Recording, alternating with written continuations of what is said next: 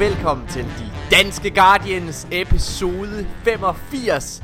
Velkommen til De Danske Guardians. Vi er Danmarks første, bedste og eneste Destiny podcast. Og øh, vi har glædet os rigtig meget til den her episode, fordi lytteren, den opmærksomme lytter vil faktisk vide, at der ikke rigtig kom en episode sidste uge. Normalt så er vi en ugentlig Destiny podcast, Mika. Ja, Morten, Men det er vi. ikke, ikke når der kommer en ny expansion, åbenbart. Hvad hedder det? Det er vi nemlig, Morten. Det der sker, det der sker vil jeg lige sige Jeg vil, ikke- jeg vil ikke give dig hele skylden Mika men, men hvad hedder det Du pressede, du pressede en lille smule Du pressede en lille smule på At vi bare skulle Vi optage over Twitch Så kører vi det bare der og lad os lade være at teste noget som helst Det gjorde jeg også. Det er dejligt Det, Nå ja, burde, det Nikolaj. burde have virket. Okay, så griber jeg den skyld, og så kaster jeg den direkte videre over på Nikolaj. Fordi lige inden vi skulle til det, så siger Traitor. Nikolaj jeg kan ikke, øh, jeg kan ikke både bruge Skype på min PC og min øh, Playstation Det har sammen. intet med mig at gøre. Det intet med mig at gøre. Prøv at, ideen om at optage, mens vi streamede, var idiotisk. Og det ville Nikolaj, aldrig så kaster du den tilbage på Morten nu og giver ham Ja, skylden. Det er. Mortens skyld, fordi vi skulle have optaget dagen efter. det var det, det var det jeg sagde inden vi startede Altså inden vi Nej. startede med optag over Twitch Der sagde jeg, dreng jeg synes vi skal lade være med det her For jeg tror ikke vi kan Og så hvad hedder Nej, min, Morten, jo, det- jo, jo, jo, jo, stop, stop, stop. Min begrundelse, min begrundelse for, hvorfor vi ikke skulle gøre det, det var jo, at lyden ikke var øh, super god. Kan I ikke huske, vi havde en snak om det? Jo, og så sagde du, ej, det går nok. Ja, det er rigtigt. Mine damer og herrer, vi er alle sammen nogle klaphatte, og det er derfor, vi- at den der episode, øh, vi, ja. vi, vi havde jo faktisk en episode, vi lavede faktisk en episode over Twitch. Heldigvis så var der også en del, der så med, men, øh, men altså jeg vil sige, dem der ikke så med, det er den bedste episode, vi nogensinde har lavet. Altså, vi kommer aldrig højere op, end vi var der. Nej, det gør vi ikke. Hvis man gerne vil høre den, så kan man gå ind på vores Twitch-side på twitch.tv slash danske guardians, og så kan Ja. man finde episoden under vores videoer. Ja. Øh, jeg skal undskylde over for lytteren i dag, hvis det er, at, øh, hvis det er, at de lægger mærke til, at der er sådan et baggrundsstøj, som for eksempel det der, jeg ved ikke, om I kan høre det der, så er det fordi, jeg har, øh, jeg, jeg har jo håndværker, jeg har anden sidste dag med håndværker. Mine damer og herrer, i morgen så er min Ja. maler helt færdig. Det er rigtig lækkert. Så det bliver Så er de vildt. færdige med at, at rippe dig Ja, mit, hu- alt, du ejer. ja, mit hus er almost done. Hvad hedder det? Øhm... Men i sidste uge kom der jo altså Warmind. Vi sad og streamede den live. Det gik rigtig, rigtig dejligt. I går, og i forgårs undskyld, der var vi i øh, Pixel TV, hvor vi var inde og anmelde, øhm, hvad kan man sige, den her DLC. Den her episode, den kommer også til at handle om, at vi anmelder Warmind DLC'en, men den kommer til at handle om så meget mere, fordi hold kæft, hvor er jeg glad for, at vi ventede en dag med at optage den her episode. For det betyder, at vi har fået det helt nye roadmap fra Bungie med i den her episode. Vi starter ud med, øh, lige, lige om 3 sekunder, så starter vi ud med at, øh, at, at anmelde den her DLC, Warmind. Og det gør vi sådan forholdsvis kompakt. Dem, der sad og så med på Twitch i de der øh, fire timer, så de vil sidde og tænke, okay, det tog godt nok også lang tid, for jeg anmeldte den. Ja, det gjorde det. Man skal være derinde i fire timer, så vi skulle ligesom trække tiden lidt ud, hvad det vi bare kom til. Efter 10 minutter. Nå, øh, Ah, ah. Men øh, hvordan synes I det var? ud af 10. Hvordan synes Nej. Hvordan synes I det var øh, at være i øh, Pixel TV igen, drenge? Det er jo tredje gang vi er der. Anden gang I er Jeg der. synes, øh, for dig. synes, det er Tredje gang for dig. Det er altid, øh, det er altid en fornøjelse at være derinde. Jeg synes virkelig, de er, det er fandme nogle, øh, nogle flinke gutter. Ja. Øhm, også virkelig bare sådan fede omgivelser at, at, at, at hænge ud i. Altså det er bare den her gamerhule Ja. kombineret med kontor, der bare, altså, ja, det er, det er virkelig fedt. Og de er som sagt vildt øh, imødekommende og super, super rare mennesker, så jeg synes, det er, det er virkelig fedt. Og de begyndte sådan at kan kende os. De begyndte Ja. altså det, det var ret sjovt. Der var på et tidspunkt, så Thomas Spense, ham der fra Godmorgen Danmark, som ejer firmaet, han kommer sådan gående op ad trappen, og han, hvad hedder, det, han siger bare, "Jamen, jeg kunne høre, jeg kunne, jo hø- jeg kunne høre, jeg kunne høre, det var hedder det? er så fedt, mand. Det er så fedt. Ej, det er fedt. Jeg, jeg Ja. føler mig altid velkommen, når jeg er der. Det er rigtig lækkert. Ja, jeg synes også, det var mega rart. Jeg havde øh, lidt mindre nerver på den her gang. Jeg kan huske første gang, der var jeg virkelig nervøs. Sådan lige den første halve time, der turde jeg næsten ikke sige noget. Altså, Ja, var, Øh, Mika, han var jo lige bleg første gang. Hvis jeg lade mærke til det, så... Drenge og piger, øh, lad være at spørge Mika om Hvor er jeg noget. på tv? Øh, Lad være at spørge Mika om noget overhovedet. Ej, jeg synes, det var mega fedt. Jeg synes virkelig, det var hyggeligt. Og der, der var også lidt flere ting at snakke om for mit vedkommende. Ja. I forhold til PvP og sådan noget. Ja. Så, det var. Dejligt. Drenge og piger, lad os hoppe direkte ud i det for at holde et, øh, et godt tempo. Øhm, vi kan lige starte inden vi lige holder en kort øh, musikalsk pause for at lede op til Warmind, så, øh, så synes jeg, vi lige kan hurtigt høre, om I har det godt. Har det været, øh, hygger jer i, øh, i Destiny sådan overordnet? Holy moly, ja. Jeg er fuldstændig opslugt af, af Destiny Grinden igen. Øhm, og i går, da vi sad og spillede kl. Ja. 11, der var der næsten to hele sider øh, af mennesker online på vores klanside. Ja. Øh, og som, øh, som Abdi, vi spillede med, som han også øh, pointerede, så det har der jo været lige siden Warmind kom. Altså, Der har faktisk så, været det, der har faktisk været det siden øh, marts-updaten. Siden Go Fast. Ja, ja, go fast. Ej, jeg vil sige, det er, det er boomet for alvor her, efter Warmind er kommet. Jeg synes, det er bare det dejligt at se, at der er liv igen i, i Destiny, og at folk de, uh, har fået deres hobby tilbage. Det er måske ja. nok det, der ligesom er, er det vigtigste punkt der. Uh, at Helt sikkert. Ja, lige præcis. Og de Super, gamle super fedt. venskaber begynder at komme op igen. Det er, Ja. ja. det er virkelig fedt. Ja, jeg vil sige, jeg er, jeg er helt øh, på røven over øh, Crucible lige nu. Jeg synes virkelig, det er sjovt. Altså, øh, jeg har det så sjovt i Destiny. Lige så sjovt som House of Wolves. Og ja, House of Wolves er godt. Mine damer og herrer, jeg, øh, jeg vil faktisk gerne, øh, vi kan godt tage den nu, når du lige kommer ind på det. Jeg tør godt at sige, at uden at, lyde, altså, uden at, det, at man bare skal sidde og sige, at jeg er en fanboy, så tør jeg godt at sige det her. Jeg er en fanboy, men jeg mener virkelig det, jeg siger. Jeg ved, jeg ikke er den eneste, der har det sådan her. Crucible lige nu i Destiny er nok det bedste, vi nogensinde har haft. Ja, Altså det mener jeg virkelig. Der helt er, sikkert. der er jeg en er så enig. der er en øh, der er en grind, som er værd at gå efter. Der er noget at spille for. Ja, det er da rigtigt. Det kan vi snakke om i anmeldelsen. Øh, øh, hvad hedder det? Men der er der helt klart nogle ting, der skal tweakes i forhold til ranked. Helt sikkert. Men bare det, at det er der, det gør, det er et ja. Øh, incitament for at spille. Der altså vi, øh, hvad hedder det? Vi har allerede lavet en lille strategi for os tre, hvordan vi skal få vores, øh, hvad det hedder, Claymore øh, pulse rifle der. Ja. Øhm, altså, det, og det er bare fedt.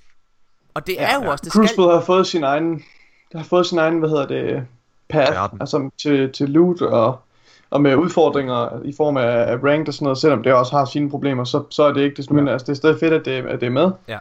Øhm, og så er det vigtigste af det hele, det er bare, at exotics er sjove, og øh, at der er så mange gode exotic muligheder lige nu, at, Ja. øh, at der ikke rigtig, det er ikke alle, der løber rundt med Legend of Aquarius, selvom Legend of Aquarius stadigvæk er sindssygt stærk, så bruger folk også de andre våben, fordi der er så mange gode muligheder.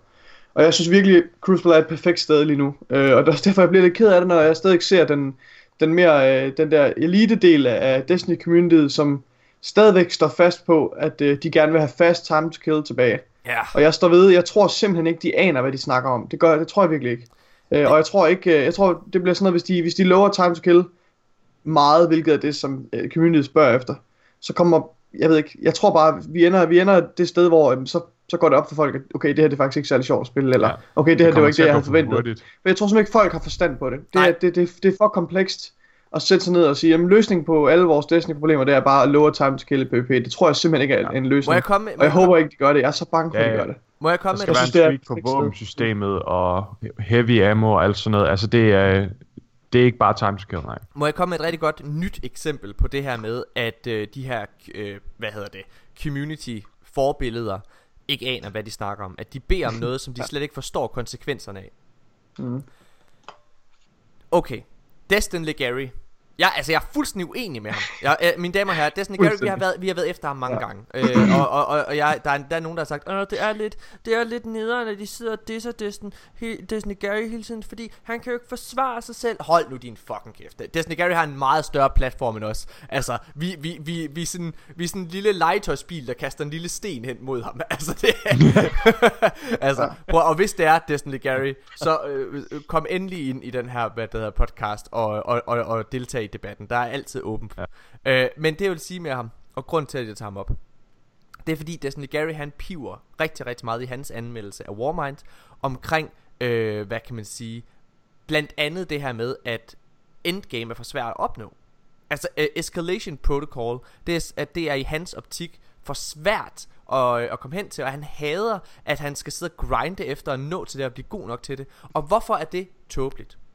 Det er tåbeligt fordi det er det Destiny Gary tidligere har bedt om Ja. Destiny Gary har bedt direkte om i mega lang tid at der skal være nogle elite ting, som man skal gøre sig fortjent via game for at spille for. At du ikke bare kan gå ind og åbne de her ting. Ja. Og så, så Ja. når han får det, og så når han får det, så, så forstår han ikke, Altså, så, så tager han ikke ansvar for det. Det er den gamle sang igen, ikke? Altså, øh, og, det, ja. og det er lidt det, når jeg hører det med Time to Kill, så har jeg det på samme måde. Jeg tror simpelthen ikke, de helt, altså...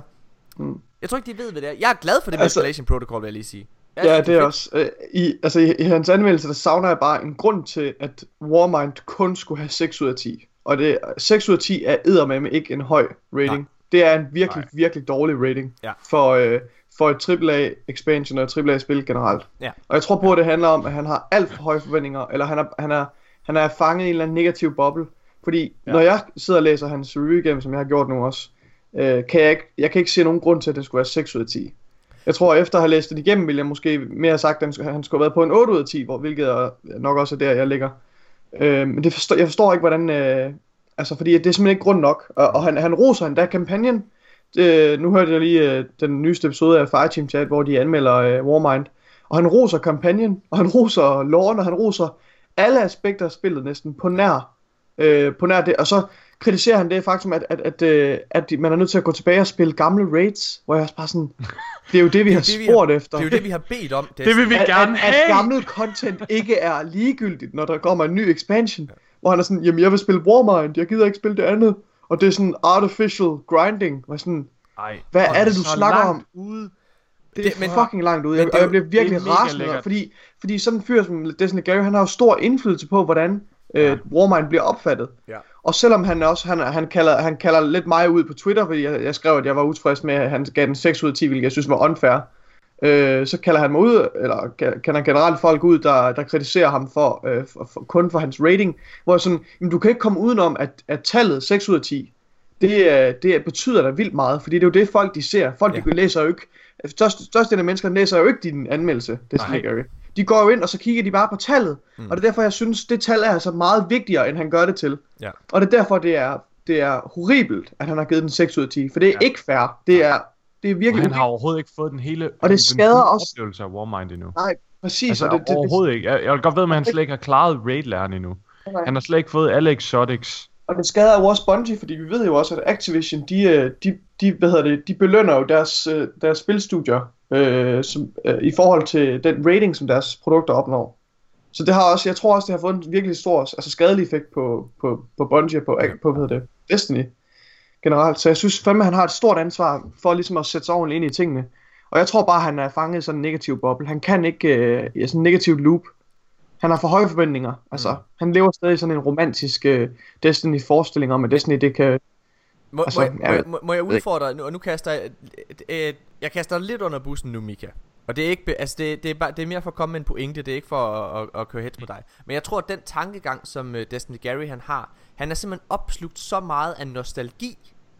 Ja. Uh, altså at han, uh, ha, altså ligesom Mika, du, du har haft en, uh, nu, nu er du så begyndt at ændre lidt mening, hvad hedder det, men, men, men førhen, der har du haft en meget, uh, nost- ja, du har gjort PvP'en i Destiny 1 bedre, tror jeg, end den egentlig var. Fordi du har øh, altså, du har længe fremhævet, at øh, House of Wolves det var den bedste øh, PvP og sådan nogle ting der. Mhm. Og det er fordi, at du har en meget nostalgisk forestilling omkring, hvordan tiden var i gamle dage. Man husker, altså, Ja. altså man, man husker ikke den der grind og de der content droughts på samme måde, Nej, som man nej. gør, når man er i det. Og der har jeg det lidt på samme måde med Destiny Gary. Jeg tror ikke helt, at han kan huske tilbage, når de sidder for eksempel og anmelder Dark Below, og når de sidder og kigger på de der DLC'er. Det er igen det her med, hvad skal man sammenligne med? Og, Ja. det, og det er der, hvor jeg, altså, hvor jeg simpelthen ikke føler, det er fair. Det er simpelthen ikke fair, når man tænker på, hvor stor den her DLC er, kontra de andre små DLC'er, der har været. Det er simpelthen, det er simpelthen ja. unfair, og det er der, hvor jeg føler, at han sidder inde i hans egen boble, Desten. Altså, ja. Ja. Men lad os... Altså, øh, jeg, ja, du ja. må godt lige lukke den. jeg, jeg er enig, men, men jeg vil også sige, at sådan, bare fordi, at noget er godt, så betyder det ikke altid bare fordi, at det er nyt, og det er godt, at det er bedre. Altså sådan, man kan godt være nostalgisk, bare for at være nostalgisk. Men nogle gange, så kan der altså også godt være en pointe i det. Øhm, Ja. Og det vil jeg jo selv mene for mit vedkommende. Men jeg vil sige, når man tænker på House of Wolves, så har jeg personligt svært ved øhm, at huske de der moments, hvor man blev træt af det. Men de moments var der. Og når, du tæ- når jeg tænker tilbage på House of Wolves, så tænker jeg, åh, det var mega fedt at bruge Thorn og Last Word og sådan noget. Men jeg glemmer alle de gange, hvor jeg var pisse irriteret over det. Mm. Øhm, Jeg synes, det var vildt frustrerende. Jeg havde den meta. Jeg synes, det var det har, vi, det har vi snakket om mange og jeg er helt enig med dig. Ja. Anyway. Det, lige præcis. Øh, jeg, jeg, jeg synes, øh, bare lige afslutningsvis for det her, så synes jeg, og jeg tror i hvert fald Nikolaj er enig med det. Jeg synes, at, at Dest, uh, Destiny altid har formået at blive bedre og løfte niveauet for hele spillet med hver expansion. Jeg synes aldrig, ja. jeg synes aldrig Destiny er gået et decideret kæmpe skridt tilbage. Jeg synes altid, det er gået et skridt fremad. Jeg synes, øh, Altså, nogle sagt, områder ved, synes jeg, det er gået tilbage. Ja, jeg synes, jeg synes, at øh, jeg synes hobbydelen af Destiny er gået tilbage med Destiny 2. Men, derfor, men jeg synes stadigvæk, jeg synes stadigvæk, at Destiny 2 er noget af det bedste, der ja. er sket for Destiny universet overhovedet. Ja. Fordi vi, vi for en gang skyld har en stabil platform at bygge ovenpå. Øh, ja. Det er ikke, for, ikke, for, ikke for at gå for meget ind på det sidespor. Må jeg ikke lige slutte af med et, et direkte quote fra Destiny Gary fra hans egen, uh, hans egen review her. jo. Not being able to experience so much of what it has to offer immediately is a bit frustrating. Oh my hvad? Altså, det at man ikke kan opleve alting lige med det samme.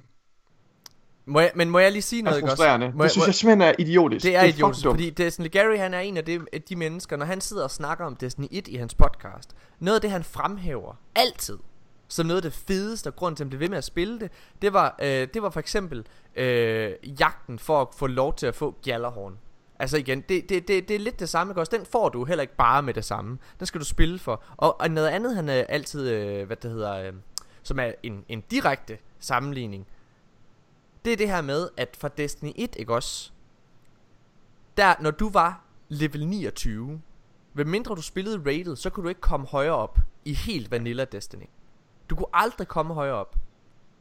Og du blev ved med at grind og grind og grind for ligesom at, hvad hedder det, øh, for at få lov til at komme, øh, og få lov til at, at, at blive max level og så videre. Og det, det er altså, som om, undskyld. Nej, det, jeg gør det endelig færdigt. Hvad, øh, øh, øh, hvad hedder det, altså igen, pointen er, det her med, at, øh, hvad hedder det, at man skal spille øh, en masse ting, altså i Destiny 1, der kunne du heller ikke bare gå ind og spille rated fra starten af. Du skulle være level 26 for at gå ind i det, og det tog faktisk virkelig lang tid, fordi kampagnen i Destiny 1 var du færdig med da du var level 18, husker jeg det som. Eller sådan noget der. Og så skulle du op i level 26 i light og alle mulige ting. Der gik mega lang tid før du unlockede muligheden for at gå ind i raid. Og i Vanilla Destiny var du også underleveled, hvis du bare var level 26. Du var ikke en god hjælp. Ja. Nej. Altså, og, og, og jeg synes mange af de der aspekter fra Vanilla Destiny 1, som jeg synes var fede, synes jeg er kommet ind igen med Warmind. Ja. Det synes jeg virkelig. Jeg synes... Ja, ja det er sandt. Men, uh, drenge, det er nu, som om... Ja, det, nu, nej, det er som om... Niks, nej, nej, Nå, okay. okay. Nu lukker vi den. Vi skal snakke øh, anmelde lige om 3 sekunder, fordi det, det er, vi har allerede snakket vrøvl og i 7 minutter for meget. Hvad hedder det? Så nu går vi i gang med at anmelde den, og vi er tilbage lige efter det her.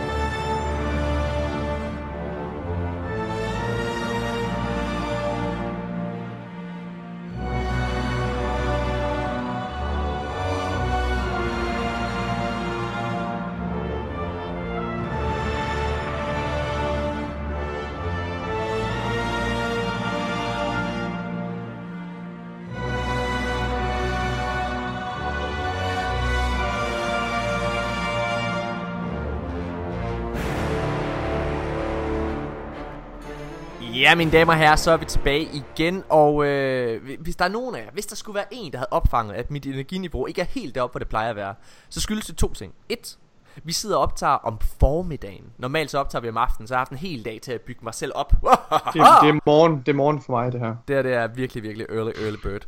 øh, derudover så har jeg ikke noget energidrik for en gang skyld. Jeg sidder og drikker øh, kaffe af min øh, Darth Vader kop, oh. øh, som, øh, som jeg rigtig godt kan lide. Og der, nu tager jeg lige sluk her. Øh, øh, øh.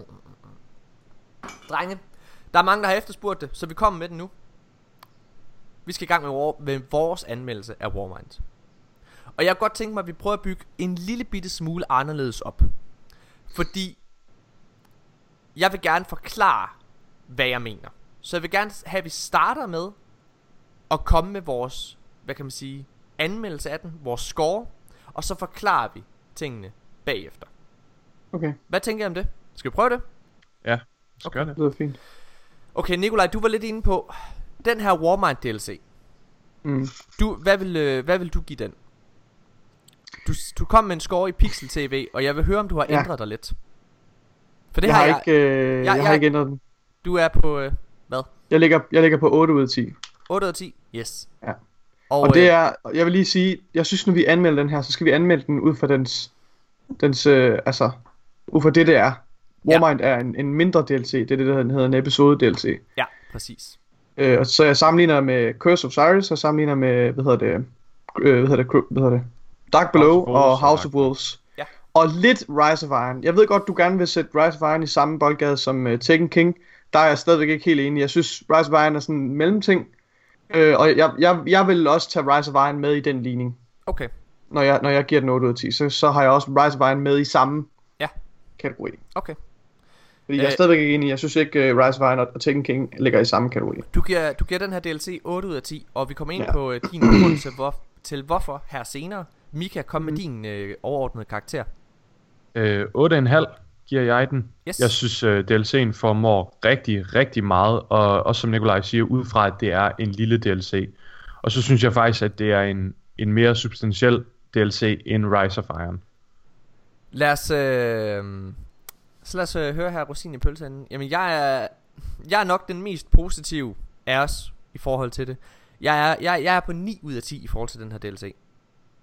Og, mm. øh, og grunden til, at jeg gerne vil starte med anmeldelsen, det er fordi, jeg gerne vil starte ud med en lille pointe, inden vi går i gang med at snakke om det her.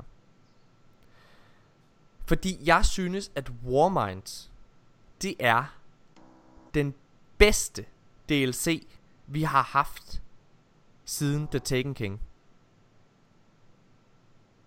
Det synes jeg. Også inden. Også inden, synes jeg også.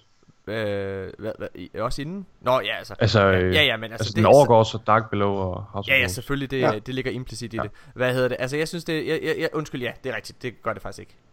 Jeg ligger, jeg, det er den bedste DLC, øhm, hvad hedder det, den, den, den er næsten lige så god som Taken King. Den er så kæmpe stor.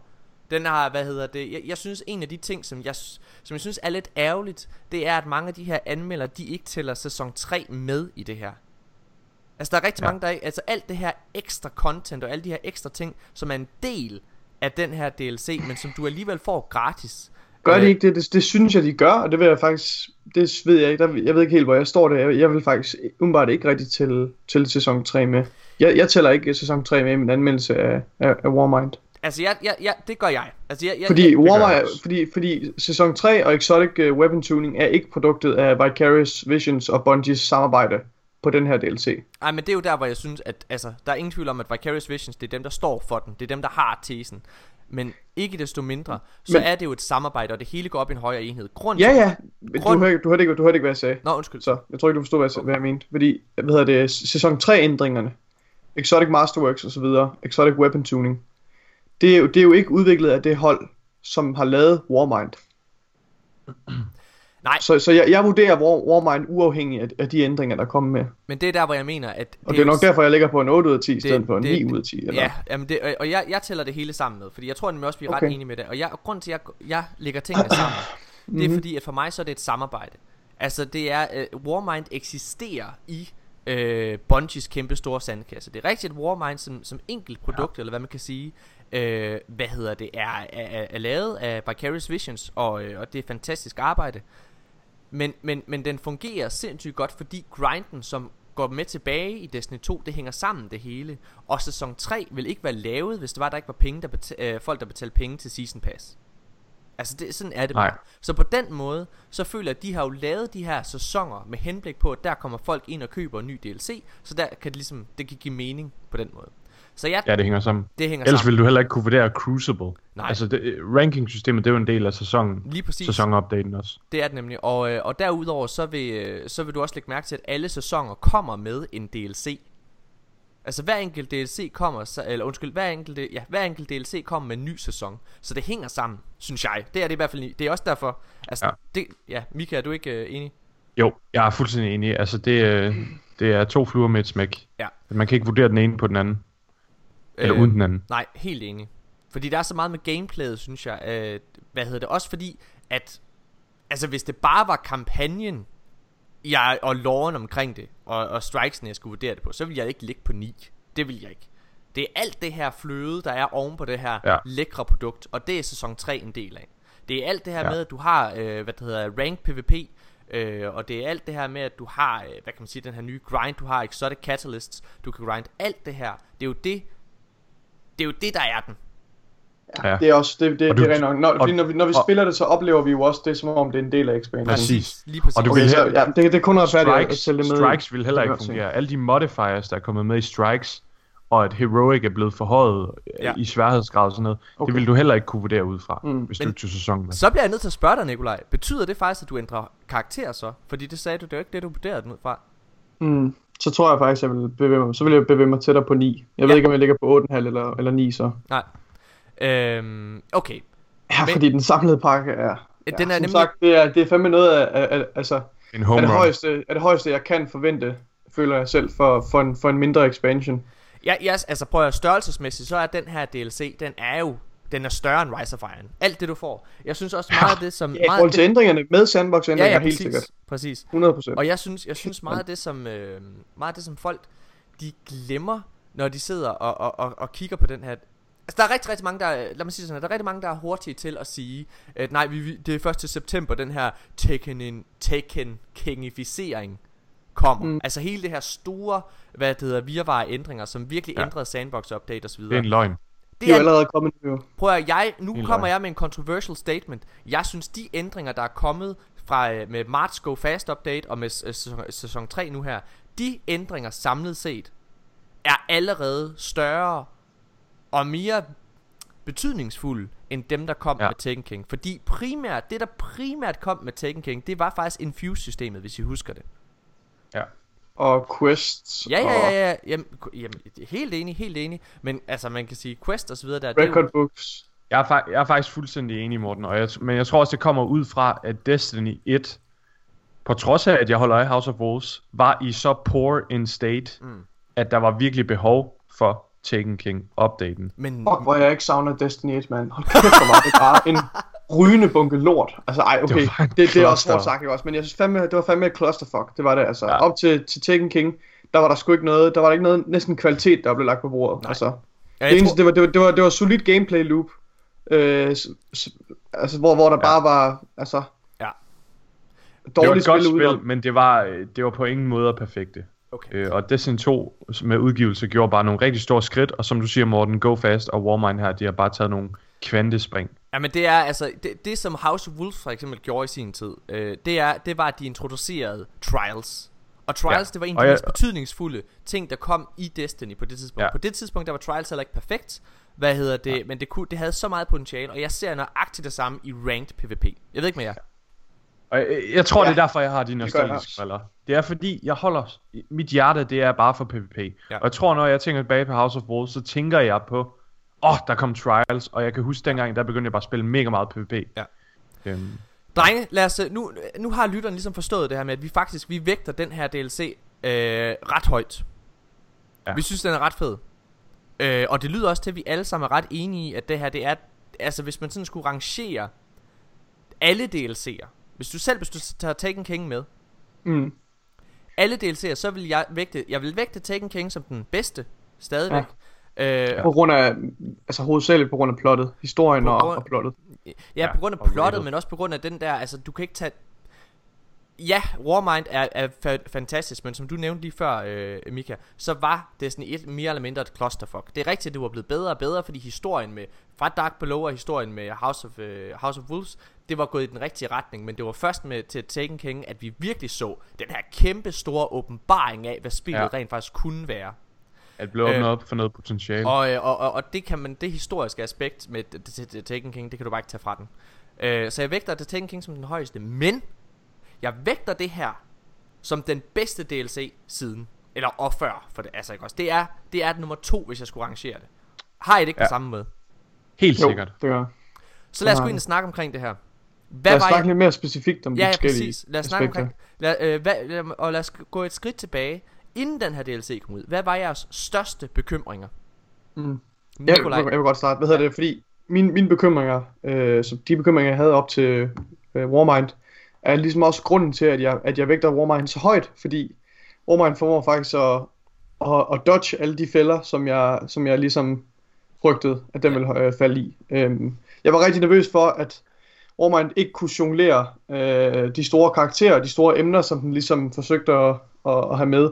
Altså Warminds generelt, øh, Clove Spray, øh, hvad hedder det, øhm, Hive og Wormguards og Nocris osv. Det er nogle rigtig store emner, som har rigtig meget, øh, som, altså, som kræver virkelig meget respekt, fordi de fylder meget i loven, og det er nogle, det er nogle emner, som har, som har optaget lore community og har optaget Destiny community generelt i rigtig, rigtig lang tid. Mm.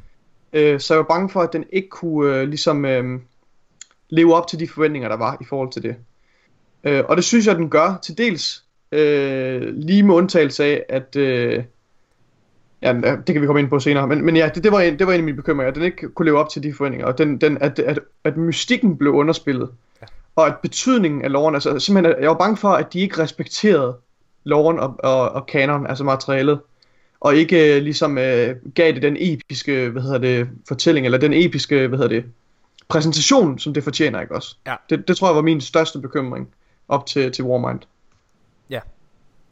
Øhm, Mika, hvad med dig? Hvad var dine største bekymringer? Øh, min største bekymring, det var for det første, at rank PvP, det ville være en katastrofe. Øhm, jeg ved ikke helt, hvad jeg havde forventet af Bungie. Nu gav de godt nok sådan et, øh, et, et udlag af, hvad PvP kom til at konsistere af, inden at det gik live. Men jeg var så bange for, at det her rank-system, det ville floppe fuldstændig. Mm. Og der ikke ville være noget at holde fast i i det. Men hold fast, man, hvor har det sjovt. Både i Valor og Glory. Og hvor er det fedt, når man Øhm. ranker op. Den her animation, der kommer, Ja. når det stiger. Ja, det er mega Det er sygt fedt. Det er så tilfredsstillende, og specielt når man klarer en kamp. Også bare, at man lige ser ud i siden, den der lille XP-bar, der kører op. Ja. Øh, at man ranker lidt op. Det er virkelig fedt. Øh, min anden bekymring, det var øh, exotic tuning. Jeg var så bange for, at de exotic tunings, der ville komme, de var mega svage også. At øh, de har hypet det mega meget op med Graviton Lance og sådan noget, men at så når de rent faktisk rammer, så er det bare sådan, ja, det er faktisk ikke fedt. Men den, Det, det er faktisk kun med Jade Rabbit, den er, der ikke har levet op til de forventninger, ja. kan man sige. Og Lige det skyldes præcis. en bug jo, eller det skyldes Ja. ja. ja, noget helt andet. Præcis, og, øh, men jeg synes, Exotics, de har lavet det vildeste home run, øh, ja. Nogensinde faktisk, Ja. vil jeg sige, i Destiny. Ja. Øhm, Fuck, man. De er ikke? exotic. det er, nu. der, er så meget, der er så meget taktik over det, specielt i PvP, Ja. ja. at du bliver nødt til at, at snakke med dit hold om, hvad I kører i trials og sådan noget. Og så den tredje bekymring, det er den sidste, det var, at der ikke rigtig ville være nogen hemmeligheder. At Bungie, de ligesom, de har fået lidt kritik for Curse of Osiris og Destiny 2's launch, at der ikke var nogen hemmeligheder. Der var ikke rigtig nogen quests, der var sådan hidden, når man skulle udforske. Men, altså nu er vi godt nok stadigvæk øh, ret tidligt inde i Warmind DLC'en, men der er i hvert fald den her 5 ugers quest. Der er nogle quests, der er lidt hidden, og der er de her notes rundt omkring, der er nogle hemmeligheder, mm. som gør Warmind-oplevelsen mere unik og mere, øhm, det føles mere som en eller anden hule, man graver sig længere og længere ned i, og finder flere og flere skatte. Uh, mine, jeg havde to bekymringer. Jeg, vil- til at starte med, så vil jeg sige, jeg har aldrig, jeg, jeg er aldrig, og har aldrig været bekymret for de ændringer, Bungie kommer med det generelle gameplay. Altså sådan noget, for eksempel med Exotics og sådan nogle ting der. Der har jeg altid tænkt, prøv at høre, der er jeg sikker på, at de ved, hvad de laver. De har ikke skuffet mig so far. Øhm, men de bekymringer, jeg havde, jeg havde, jeg havde to. Og det var, et, historien. Jeg, jeg, jeg var virkelig, virkelig bekymret for den her historie. Øh, fordi ja. At igen, det var så, det, det, det er altså lidt ligesom dig, Nikolaj. Det, det, det er så stort et emne, det betyder så meget. Og, øh, og det er altid ja. Historien, Bungie, de har, øh, de har fået kritik for. Men. Ja. det jeg var allermest bekymret for, det var faktisk Vicarious Visions. Jeg var bekymret for tanken om, fordi det her det er første gang, vi nogensinde har set et andet studie end Bungie stå for Destiny content. Og det var, øh, i starten så skal være helt ærlig- Originalt content i hvert Ja, fald. original content. Ja, ja, præcis. Øhm, I starten, der skal være helt ærlig at sige, at der var jeg... øh, Jeg var, jeg, altså, jeg var ret skeptisk for det. Jeg, jeg synes, det var en skræmmende tanke, at der var andre end Bungie, der skulle have fingre ned i det. Øhm, men de overrasker sindssygt positivt, øh, Vicarious Visions. Altså, de har virkelig... De, man kan mærke, at de, har, at de er fans. Man kan mærke, ja. Ja. at de elsker den her franchise lige så meget som Bungie. Men man kan også mærke, at de bringer noget helt, ny, helt nyt liv og helt ny sjæl ind i det her. Og de er med til at udfordre, tror jeg, Bungie. Ja, Altså, jeg tror, konkurrence er godt. Altså ja, konkurrencen er rigtig godt. Øhm, så jeg vil sige, begge bekymringer, vi kan snakke om historien lige om lidt. Mm. Begge bekymringer blev mere eller mindre. Fuck, okay, kan vi lige et øjeblik? Vi sætter lige pause. To sekunder her. Nikolaj, hvis du kigger på Mika lige nu, hold kæft, hvor han ligner Mark Zuckerberg.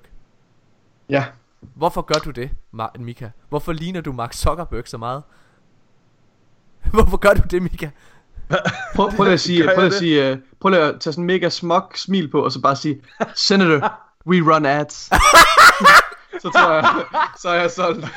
jeg kan ikke lade mig at grine. Okay. Nå, okay. Lad os tilbage. Det var et lille sidespor. Senator. Øh, Run hats. du ligner virkelig... Er det ikke rigtigt, Nikolaj? Det er dit hår, Senator. tror jeg. We run Er det positivt eller negativt? Det er negativt. Han er, han er en reptil jo. Jeg laver personkarakteristik på jer alle sammen, så vi kan lave mere targeted markedsføring. Ah! Penge! Han er forfærdelig, mand. Jeg fucking hader ham. Okay, slap nu af. Remember to drink water. Ja. Mine damer herrer, vi går lige videre her. Lad os snakke lidt omkring, uh, lad os snakke lidt omkring historien. Han er bare Øh. en slimet øjle, han er. Uh, historien her i uh, historien her i Warmind, den handler om Anna Bray. Og Anna Bray er en helt ny karakter, som vi dog har hørt ret meget om igennem, øh, hvad kan man sige, igennem lore og så videre, og selvfølgelig fordi hun, er, øh, fordi hun er forbundet med den legendariske Clovis Bray, som øh, var lidt øh, nok en, øh, en kombination mellem Mark Zuckerberg og en sindssyg Elon Musk. Ja. Er det rigtigt, Ja. Nicolaj?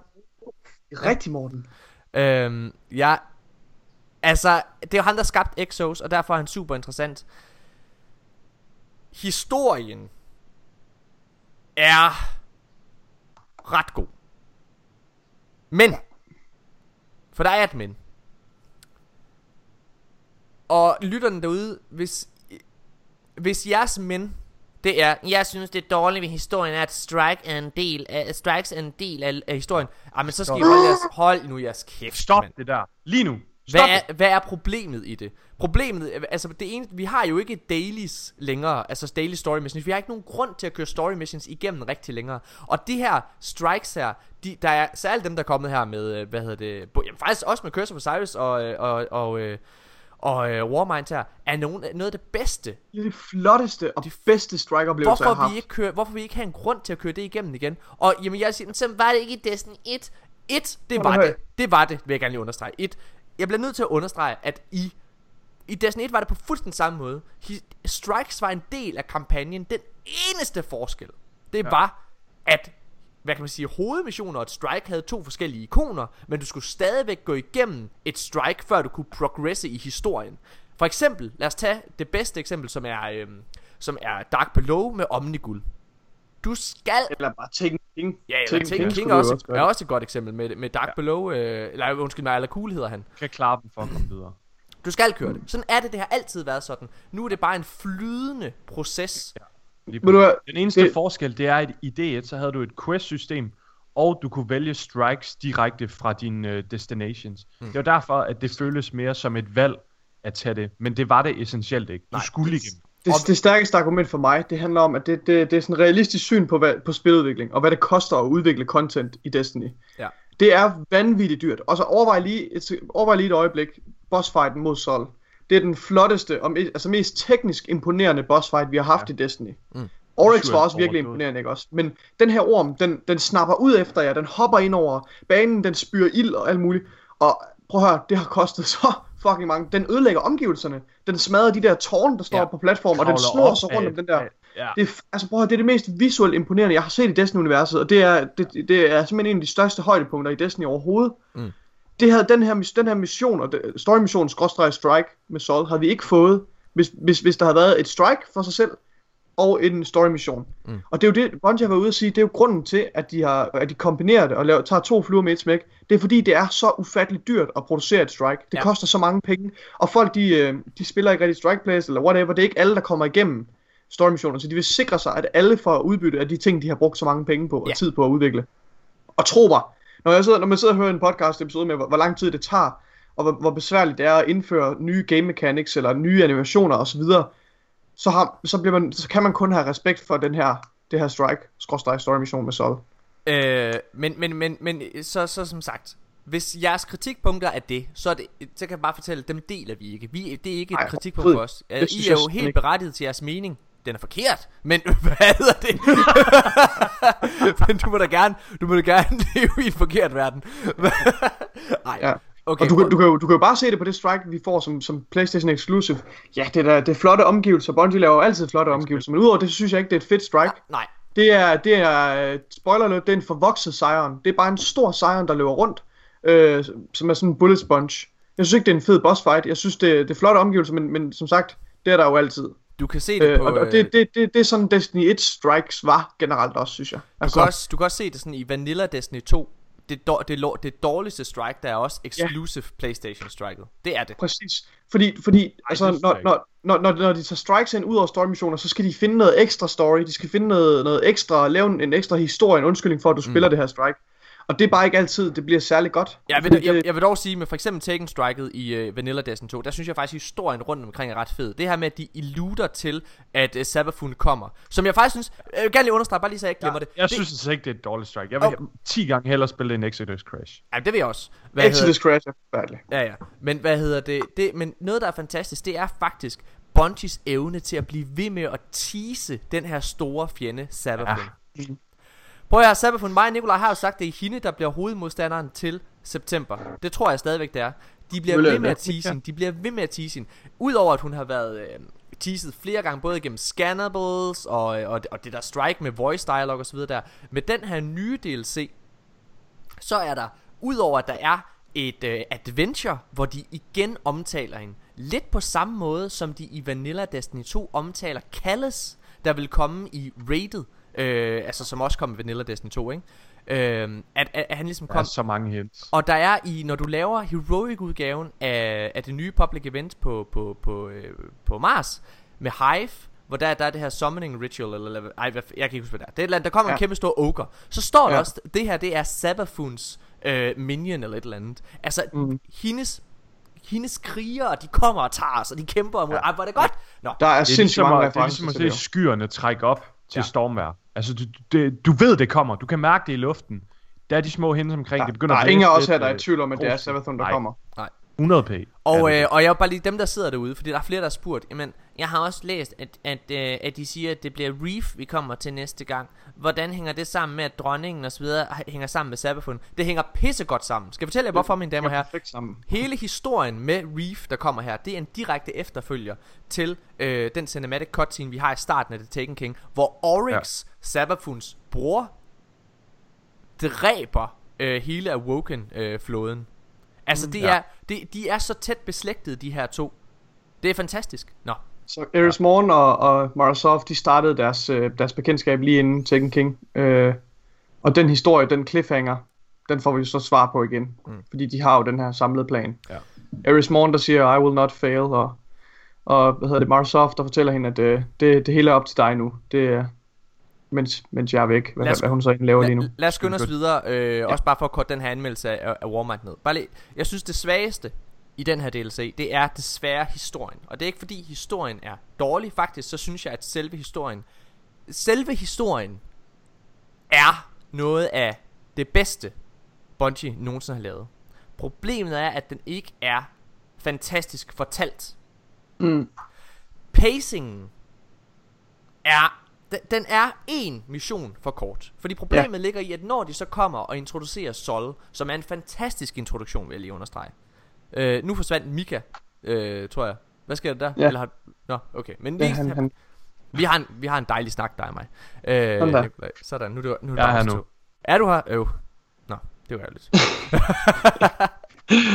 øhm, når det er, at øh, når det er, Sol kommer, så det er en fantastisk introduktion af ham. Men der mangler noget opbygning til, at han er den her store skurk. Og Ja. jeg vil sige, jeg går også i en fælde. Altså fordi, da det var, at man finder, en uge før, når man finder ud af, at Sol Wormguard er skurken i Warmind, så tror jeg forkert, og jeg tror, ligesom mange andre i Destiny Community, så tror jeg, at det her er Wormgardens DLC. Altså det her, det er en historie om Wormguard. Det her, det er Sols historie, og det er ham, der er i fokus. Men, det er det faktisk ikke. Og efter jeg ligesom accepterede, det er ikke Sol, det her det handler om. Men at jeg skal bare være, jeg skal åbne mine øjne og kigge på titlen for DLC'en. Warmind. ja. Så efter du accepterer det og forstår det, så synes jeg, at historiefortællingen kommer op. Den er stadig en mission for, øh, for kort, øh, men i historien kommer lige et niveau op. Og det er blandt andet det her med, at når Rasputin kommer til allersidst og taler for første gang, jeg fik decideret kuldegysninger. Ja, det er Ja. så fucking episk. Det er Det altså hele... Men- Ja, Nikolaj. Ja, Jamen, ja, undskyld, det var bare i forhold til historien. Jeg vil bare lige sige min mening om den. Jeg ved ikke, om du lige vil runde den af, det du var i gang med. Nej, men ja, nej, det er fint. Kom. Okay, hvad hedder det? Jamen, Jeg har, jeg har som sagt kun ét problem med historien, og det er, ligesom du siger, det er pacing. Ja. Den, er en, den er en mission for kort. Det er simpelthen den eneste svaghed, jeg kan finde på den her, øh, den her historie. Jeg synes, den er, den er fin nok, øh, den er rigtig, den er rigtig god, godt fortalt, og den jonglerer emnerne, og den bygger ligesom op. Men, men der, der opstår ligesom et ret stort antiklimaks med Sol, fordi vi, altså den mission, slutningen af, af, af missionen, hvor vi ligesom får introduceret Sol, så dræber vi ham i missionen lige efter. Ja. Øh, og det er faktisk det eneste minus, der er, synes jeg, fordi det, det gør bare, at det, det underminerer lidt den boss, og det, det, ja, det, det dræber den suspense, som det, de formår at bygge op med introduktionen, ikke også? Det dræber den lynhurtigt, den, den får ikke lov til ligesom at... Men det, det tror jeg simpelthen er en begrænsning, at de har fået at vide, I har, I har fem story missioner til at fortælle det her. Mm. Det er stadigvæk en lille expansion, og I jonglerer nogle rigtig store emner, det er fint nok, men I har altså stadig kun fem missioner til jer, fordi vi har et budget, vi skal holde os til, vi har nogle, nogle planer osv. Så jeg tror alligevel, de har fået det bedste ud af, de, altså, af det, de havde til rådighed. Det mener jeg helt seriøst, det tror jeg. Det, det, det, Ja. den, den undskyldning vil jeg, vil jeg give dem. Så jeg synes, øh, jeg synes det er et minus, at uh, pacing er dårlig, men ja, så stort et minus er det heller ikke for mit Nej. vedkommende. Det vigtigste, det var, det var den punchline, vi fik til sidst med, med Rasputin, og det er, at den ja. historien og kampagnen har en kæmpe stor konsekvens. Det er alle de store spillere nu, kan I mærke det? Det er de store spillere, der bliver rykket ind på plads. Ja, det er det. Kallus, Kallus der, der, der vil have os ombord og, og, og lægger op til, at vi skal, at han gerne vil hjælpe os og med den her med Grow Fat from Strength. Vi har The Nine, der er ved at udvælge de stærkeste Guardians blandt os. Vi har Rasputin, der har genaktiveret sit uh, forsvarssystem. I kan mærke, altså alle spillerne på, Ja. på, på skak, er øh, vågnet. Traveleren er vågnet. Alle de store spillere, de er begynder at bevæge sig ind Og Sabafun Øh, og kom- er på vej, og Sabafun og er på kom vej. på plads og de til har den- skibe, altså... alle, alle er kommer rigtigt. på plads til den store konflikt foran os. Ja. Noget af det, jeg, jeg, vil gerne, jeg vil gerne knytte en kæmpe kommentar til det der, øh, Nikolaj. Og noget af det, jeg synes, der er fantastisk ved, det er, at karakterarbejdet i den her DLC, det er mig, som manuskriptforfatter, der lægger mm. jeg meget mærke til det her. Jeg var også, jeg kan huske, at vi lige havde gennemført kampagnen, der var det også, det var mig, der skulle sluge den her manglende mission mest. Du var, dig og Mika var ret meget op at køre. Hvor jeg var Ja. sådan, ah, jeg, jeg, jeg, jeg, var sådan, åh, Ja. nej, det var ikke helt så tilfredsstillende. Og jeg sagde, at jeg Ja. synes, at jeg synes fortællingen, altså, for, al- altså måden de fortalte historien, ikke selve historien i Curse of Osiris, men måden de fortalte historien i Curse of Osiris var bedre, er bedre end den måde, altså den dramaturgiske fortælling, de fortæller Warmind-deltagningen på. Fordi den havde lige præcis missioner nok. Men det er en dårligere overordnet historie. Ja. Men det sidste, når jeg lytter til min mavefornemmelse, jeg var vildt skuffet, da jeg lige havde spillet Curse of Osiris, fordi der var ingen konsekvens, og der var ingen uh, interessante emner. Ja. Al, al mystikken, som var bygget op til omkring Osiris, blev total... Altså den flatlinede fuldstændig fast, faldt, Ja. ja. faldt pladask på sit ansigt. Så der var ingen, der var ingen effekt, der var ingen følelsesmæssig effekt på mig. Da jeg var færdig med at spille kampagnen med Warmind, der var jeg fuldstændig blæst bagover. Jeg var så mæt og tilfreds. Men Jeg altså, jeg var virkelig glad, glad Destiny Men, men, men for at gøre min øh, for, for at gøre det færdigt, ja. Så hvad hedder det så det jeg synes det jeg virkelig hæfter med, det var karakterarbejdet. Jeg synes Anna Bray er en fantastisk karakter. Hun er virkelig sta- hun er stærk, hun er vittig, hun er hun er, hun er sjov. Øh, hvad hedder det? Og øh, og har mega mange ben i næsen. Og så Zavala, jeg elsker det her med at både det så vi også i Curse of Osiris, men at de her Vanguards, vores mentorer, deres state of mind, det er en direkte efterfølger til historien for Red War fra De- Vanilla Destiny 2. Ja. Den, den måde de er, det Præcis. sted de er i deres liv, det er altså den, de er påvirket af hændelserne, og det er det her du Ja, snakker om. præcis. Du, Du, du, den det- konflikt, den er stadig Ja. ja. inde i deres hoved, ikke også? Jo. Den er ikke helt rundet af, ligesom Mike Cora, når hun møder Osiris. Præcis. Altså, Ja. hun, hun, og jeg øh, glæder hun mig har, til at se Kate. som, som hun det siger, hun har, haft, ham. øh, hun har haft smerte som sin lærermester, altså fordi ja. Hun er stadig påvirket af begivenhederne med The Red War. Jeg elsker den her, det der, der, er, men- der er en rød tråd, altså Ja. det er det, der er så Og, vigtigt og ved du, du kom med ordet ja. konsekvens, det er jo det, og Ja. det er der igen her. Og det var det, Destiny 1 ikke havde. Ja. Lige, lige på nær, øh, hvad hedder det, øh, hvad hedder det Dark Below og, og Taken King. Så, så Må var der ikke en nogen kommentar? Meget gerne, Mika. Øhm, jeg synes, altså, øhm, nu, I lægger meget godt ord på, øh, hvad vi tænker om Warmind DLC'en. øh, på trods af, om man synes, pacingen er forkert eller ej, så den afslutning, de giver med den cutscene med Rasputin, det er en af de stærkeste afslutninger på en historie, der har været for mit Ja, vedkommende. Fuldstændig. Jeg er, altså, jeg er sådan fuldstændig hvor målløs bag, og jeg synes, det er, det er, så, det er så godt skrevet også. Altså, det er virkelig store ord, der bliver brugt, og det er virkelig sådan, øh, man sidder bare en år bagefter. Altså, Så Rasputins øh, dialog, den, øh, den altså, den, den er med så Justice, sick. det var virkelig sindssygt. Jeg synes Ja. ja. stadigvæk, at, at Anna Bray, hun underminerer det en lille smule, når hun slutter af med at sige, don't worry, we got this. Ja. Og jeg den, tænker- den skammer os lidt. Ja, den skulle bare have sluttet med. Der, der, der er lidt noget barnlig dialog. Nogle gange så føles det som om, at Bungie de taler til os, som om vi er fem år gamle. Mm. Og så var jeg, der, det var lidt den følelse, jeg sad med. Men, men selve Rasputins dialog er fantastisk. Og den, Ja. ja. den, altså, den, er, den er ham værdig. Jeg Og det er en killer måde at afslutte på. bliver nødt til man også at afslutte den her anmeldelse. Ja. Hvad hedder det? Fordi vi, øh, det, det, det tager alt for lang tid. Så jeg, jeg vil gerne bare afslutte også.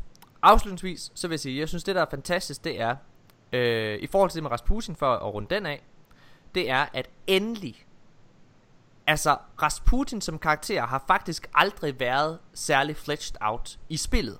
Han har været, der har, vild, der har været vildt meget øh, omkring hans state of mind i, i Grimmer Cards, og der har været Ja. virkelig mange hints til, hvad hans agenda er, og hvor han gerne vil hen, og hvad det er, hans mission er. Men vi har aldrig set det. For første gang, og jeg, jeg sagde også til dig inden, øh, og, og Mika, jeg sagde, jeg sagde til jer inden, at, øh, at DLC'en gik i luften, at jeg var bange for, at Rasputin han bare ville ende som damsel in distress. Og bange for, Ja. at man ikke så nogen af de her Ja. ting i spillet. Det, Det sandt. gør man. Alt det vi har siddet og hørt om, alt det vi har siddet og frygtet, det her med at han er blevet sin egen, øh, at, han har fået sin egen, øh, han har fået selvbevidsthed, han har fået sin egen agenda, han har fået sin egen mission. Alt det, det kommer til udfyldelse, og det er den måde hele historien slutter på. Og det er det, der er konsekvensen. Det er det, der er historien. Det er det, der er Raspu, altså hele pointen med den her DLC. Det er derfor, ja. den hedder Warminds. Det er fordi, den mm. handler om Rasputin og ikke Sol. Den handler om, at Rasputin, han ser også mennesker fejle. Han ser også lukke det her bæst Sol ind og sætte, øh, Ja. og sætte os i fare, og den konsekvens tør han ikke. Altså han tør ikke at lade det her ske igen. Så Nej. nu tager han selv affære. Så er den lortet af. Må, må jeg ikke, jeg, jeg ved ikke, om Må, du vil afslutte et nu. øh, ord? Okay, Jeg vil, jeg vil godt, jeg, jeg skal bare bruge tre minutter til at komme med to vigtige pointer i forhold til den her expansion, Ah, og så er jeg færdig. Så Og så skal jeg bruge et minut efter det. Ej, nu... Okay. I, I får et minut hver. Kom så. Okay, jeg starter. Jeg synes, uh, location er en af de bedste locations, vi har fået indtil videre. Uh, den, du bliver belønnet for at udforske, du skal finde alle de her notes, og du lærer omgivelserne at kende, og der er kæmpe stor variation i omgivelser. Der er isgletscher, og der er warmine bunker og brave facilities, og det er fantastisk. Det er det, mest visuelle imponerende, vi har fået indtil videre. Og som sagt, du bliver belønnet for at udforske det, og der, det føles som om, der er mange lag. Det er en verden, du har lyst til, og, og det er en verden, du bliver draget ind i.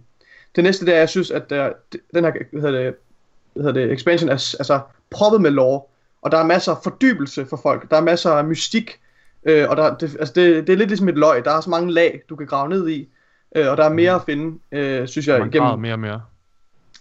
Ja, præcis. Så, ikke nogen Øh, jokes. jeg synes, Okay. Ja, det var, det var det, jeg ville Okay. have.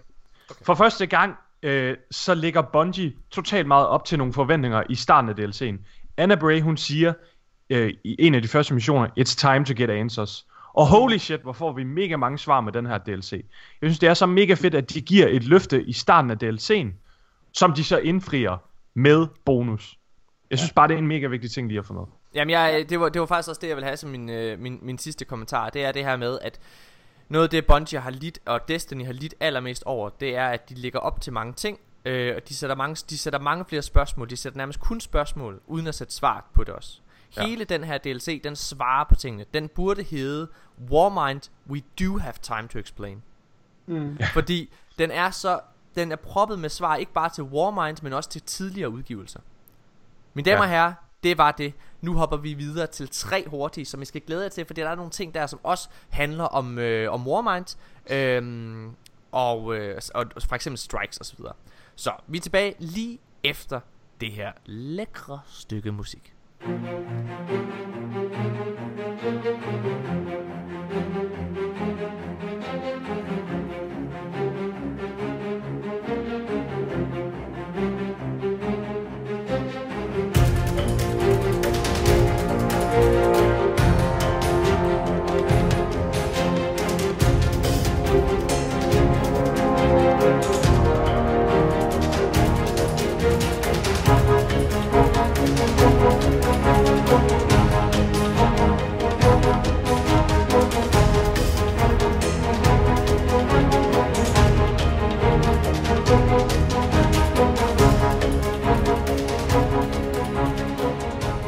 Ja, mine damer og herrer, så er vi tilbage igen, og vi skal i gang med tre hurtige, som øh, på mange måder bliver lidt en fortsættelse af vores anmeldelse. Vi er ret begejstrede fra, øh, for, for Warmind DLC'en. Øhm, noget vi slet ikke har snakket om, det er strikes. Øh, og jeg synes faktisk, at de strikes, som er en del af story-missionerne, er ret fede. Så jeg synes, at vi skulle prøve at lave... Vi har før lavet en, øh, sådan en, en top 3 over strikes i, i, i Destiny generelt. men jeg synes, vi skal prøve at lave en strikes over... Øhm, eller en top 3 over strikes i D2. Hvor øh, de nye her selvfølgelig er talt med, sammen med, øh, med os dem fra, fra Cursor for Cybershop. Så alle strikes i D2, de bedste. Og det er vores individuelle top 3. Ja. Nikolaj, hvad er din tredje plads over bedste strikes i D2? Og det er alle strikes talt med. Min øh, tredje plads, det er øh, armstealer. Øhm, ikke så meget på grund af, jo også på grund af setting. Jeg synes, det, er- det er visuelt imponerende at bevæge sig ind på det her kabalskib. Øh, og jeg kan huske første gang jeg spillede, der var jeg virkelig overrasket over, hvor, hvor meget, der, altså hvor, hvor meget mange omgivelser, der er udviklet til det her strike. Så det er virkelig flot og imponerende. Og så er det bare sjovt at spille. Det er et af de sjoveste strikes faktisk, synes jeg, i, øhm, i Destiny 2. Ja, fedt. Øh, Mika, hvad er din tredje plads? Øh, min tredje plads, jeg kan ikke huske, hvad den hedder, men det er den, hvor vi kæmper mod Wormgarden. Øh, og den rammer en tredje plads for mit vedkommende, på grund af, at den boss fight, den er så visuelt overdådig, og øh, den er et mekanisk vidunder. Og så er der et andet kæmpe plus, det er, at den her AI, der snakker, det er øh, måske en af de bedste guides, vi har haft i et strike, synes jeg. Han øh, rammer en tone af seriøsitet, men er også utrolig sjov på nogle tidspunkter. Den, den, den er ikke med i det strike.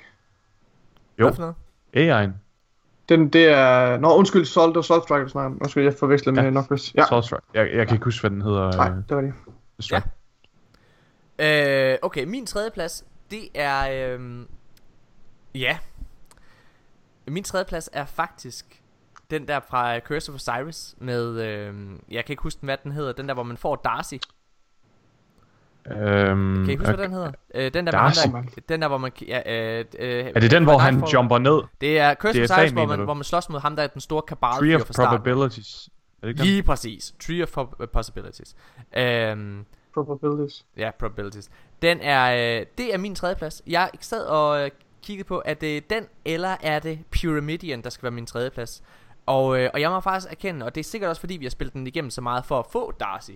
Men jeg synes bare, den er så fed. Øh, du, du, der er, ja, altså hele øh, slutkampen er sådan i tre faser, og den er, øh, den er sådan vildt visuelt se- øh, sej. Altså når der kommer den her kæmpe kabare flyvende ned på Minotauren til sidst, er fed. Du bevæger dig igennem helt nye landskaber, helt nye områder af Merkur, som er overdådige. Det er, ja, jeg elsker Ja. den. Den er virkelig, den kan jeg rigtig godt lide. Tredjepladsen der. Ja. Hvad er din anden plads, Nikolaj? Jeg vil godt uh, ændre min tredje plads til Sabathun Song. Uh, for jeg, jeg må indrømme, at jeg skal lige, uh, skal lige have revurderet det. Sabathun Song, ja. Uh, min, det er min tredje plads så. Min anden Så. plads, det bliver, of det bliver. Nocris Striket. Nocris Striker fra det, fra øh, det nye her. Ja. Ja. Det er min anden plads. Hvad, hvad er det, der gør det så godt? Jeg synes, det er visuelt imponerende. Jeg elsker det her. Jeg elsker farveskemaet. Øh, der er ligesom sådan, du bevæger dig ned i sådan, sådan en gletscher. Sådan de her, de her orme, hvad skal man sige, huler. Du bevæger dig ned i, som er, som er udhulet fra ned ind i gletsjeren, og det er vildt flot. Nogle vildt smukke assets, Bungie har udviklet til, til is, altså til isomgivelser. Som jeg også tror, vi kommer til at se, når vi engang skal besøge Europa. Øh, forhåbentlig med næste expansion. Øhm, og så, hvad hedder det, og så synes jeg, at bossfighten er mega fed. Jeg synes, Nocris er en, er en fed, øh, fed, hvad hedder det, øh, fed boss. Altså, bossfighten, den rent mekanisk er ret fed. Den er delt op i sådan nogle trin. Øhm, og den måde, han ligesom summoner de der acolytes ved at hive dem op fra jorden. Han er sådan, du ved, sådan me- necromancer-agtigt, synes jeg er mega nice. Øhm, og så man skal nakke de her øh, knights indimellem. Altså, der er ligesom sådan nogle minibosser indimellem øh, kampen, som, som, ja. Det, Ja. Ja. det, er min, øh, det er min anden plads. Hvad er din anden plads? Min anden plads, det er Pyramidian. Det strike, det har så mange forskellige oplevelser, og jeg, jeg synes næsten, det er den, der har de flest forskellige. Den har laser tag, den har minibosser, den har jump puzzle, den har aktivering af portal, portaler, den har slagte alt, hvad du kan områder, og så har det en udfordrende boss med mega gode mechanics, øh, som er super simple samtidig, samt dertil hørende en mega fed boss arena, som hele tiden skifter terræn, så du skal hele tiden tænke dig om. Ja. Og så synes jeg, at det, øh, det giver en Wall of Glass følelse. Og jeg føler lidt, at Pyramidian er et kærlighedsbrev fra Bungie til D1-veteranerne. Ja, og det er jo det, hvis man gerne vil øh, have fat i Mikas tissemand, så skal man bare sige, kan du huske Destiny 1? Hvad? Kan du huske det? Kan du huske det? Var det ikke hyggeligt? Hvad hedder Prøv det? at høre, Destiny 2 er bedre end Destiny 1, okay? okay. Kan vi lige få dem på plads? Okay, Bum. godt. Hvor er den din anden plads? Ah, men jeg, prøv at høre. Jeg øh, har måske også sat et forkert. Cyberpunk Song er bedre end øh, Tree of Possibilities. Ja. Det bliver jeg bare lige nødt til at sige. Det, det, jeg, jeg bliver nødt til at ændre den. Det, det, Cyberpunk Song, den er simpelthen så stemningsfuld. Øh, og så, min, så jeg, Cyberpunk Song bliver min tredje plads, og anden pladsen, det bliver øh, Soul Striket. Og, øh, og jeg har ikke mere til for end øh, det du sagde, Mika, til det. Jeg synes du er du helt ret i. Okay. Øh, mit, øh, mit anden plads, det er... Sabaton. Hvad er din øh, første plads, Nikolaj? Min øh, første plads, ikke overraskende, det er, øh, det er Soul Striket. Øh, for jeg synes, det er den mest imponerende øh, boss fight, vi har, Jeg synes, det var den sjoveste og mest udfordrende boss fight, vi har haft mm. i et strike indtil videre. Så ikke nok med, at den er sjov og udfordrende, den er også virkelig visuelt imponerende. Og det, jeg synes virkelig, den er...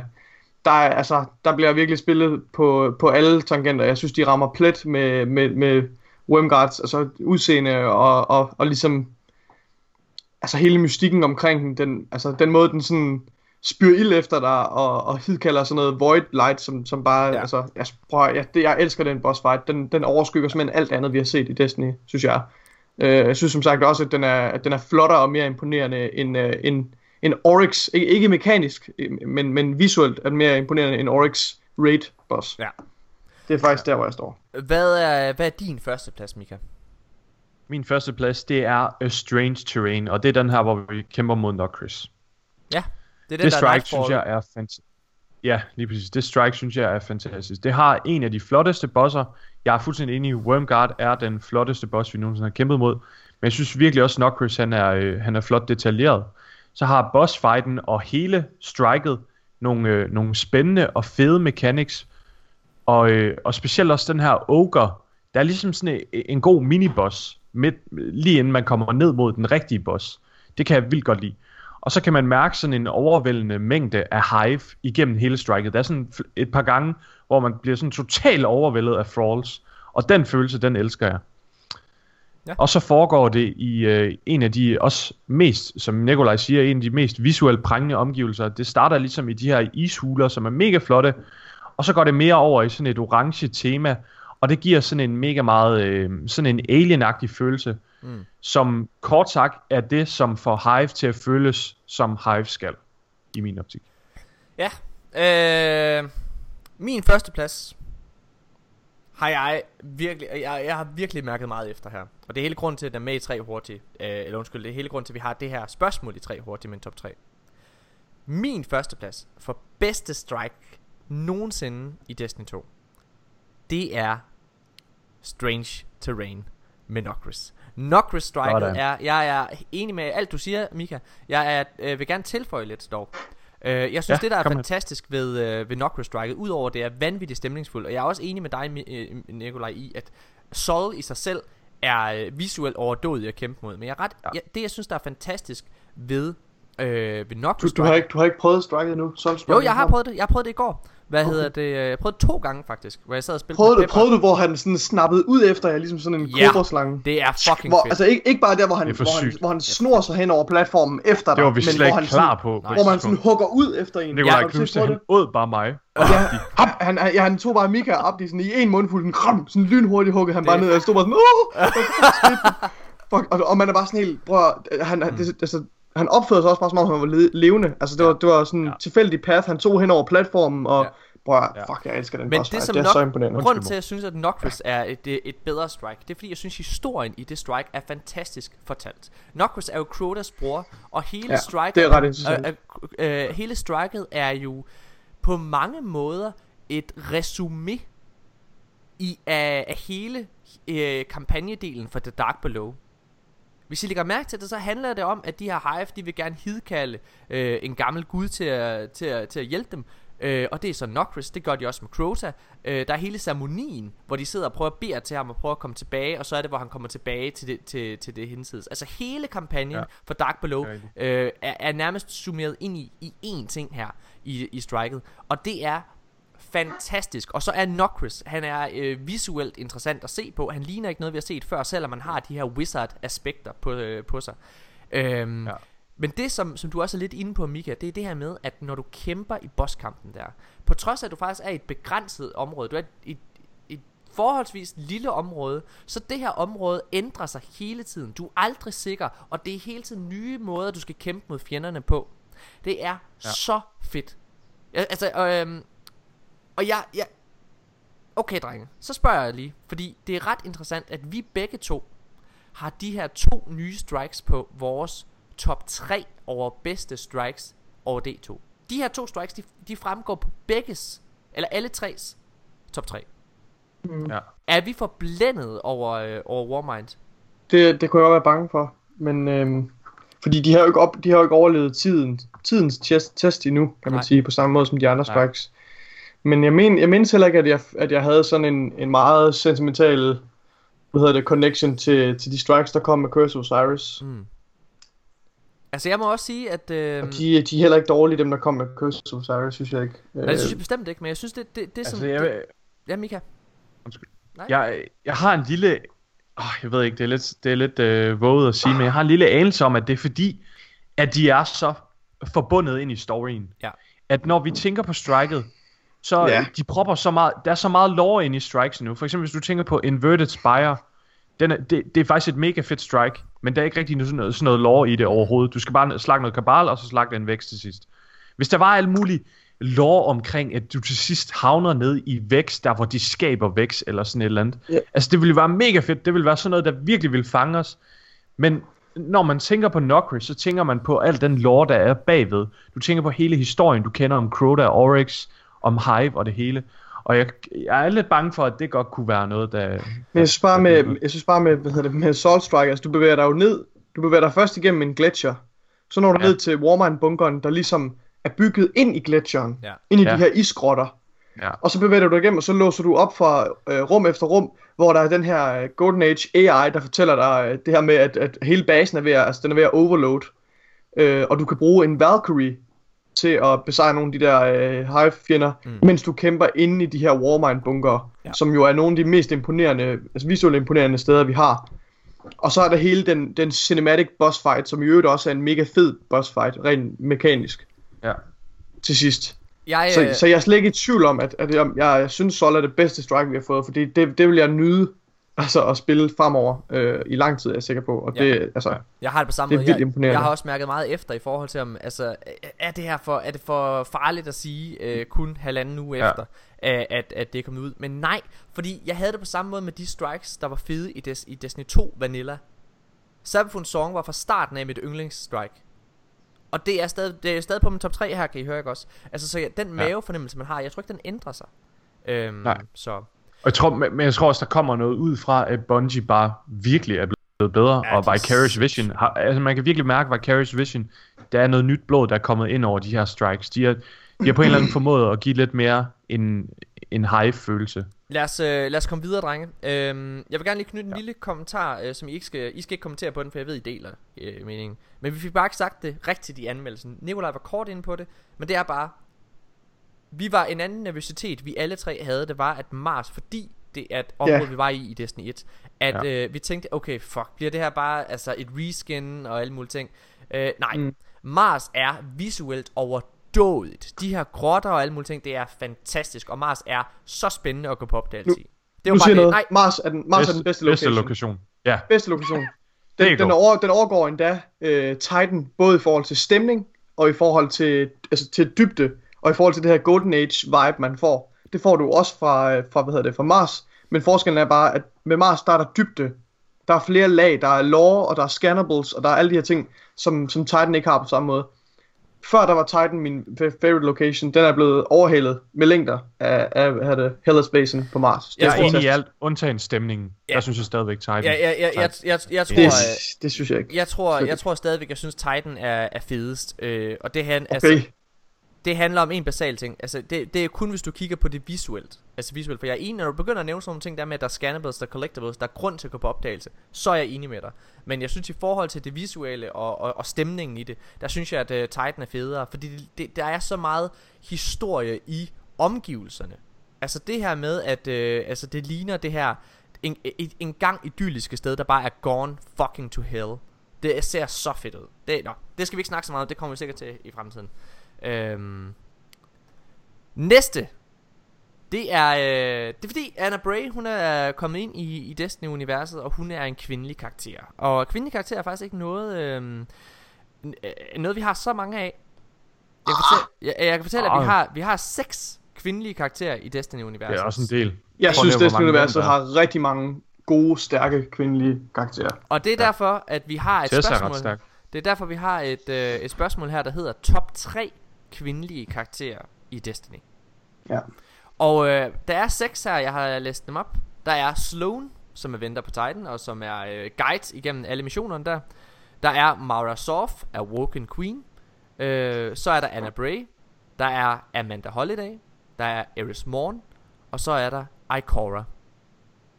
Top 3, super hurtigt. Nikolaj, hvad, hvem er din tredjeplads og øh, bedste kvindelige karakter i Destiny? Min tredjeplads, det er øh, Osiris' øh, bedste øh, student, og øh, vores Warlock mentor, øh, Ikora Ray.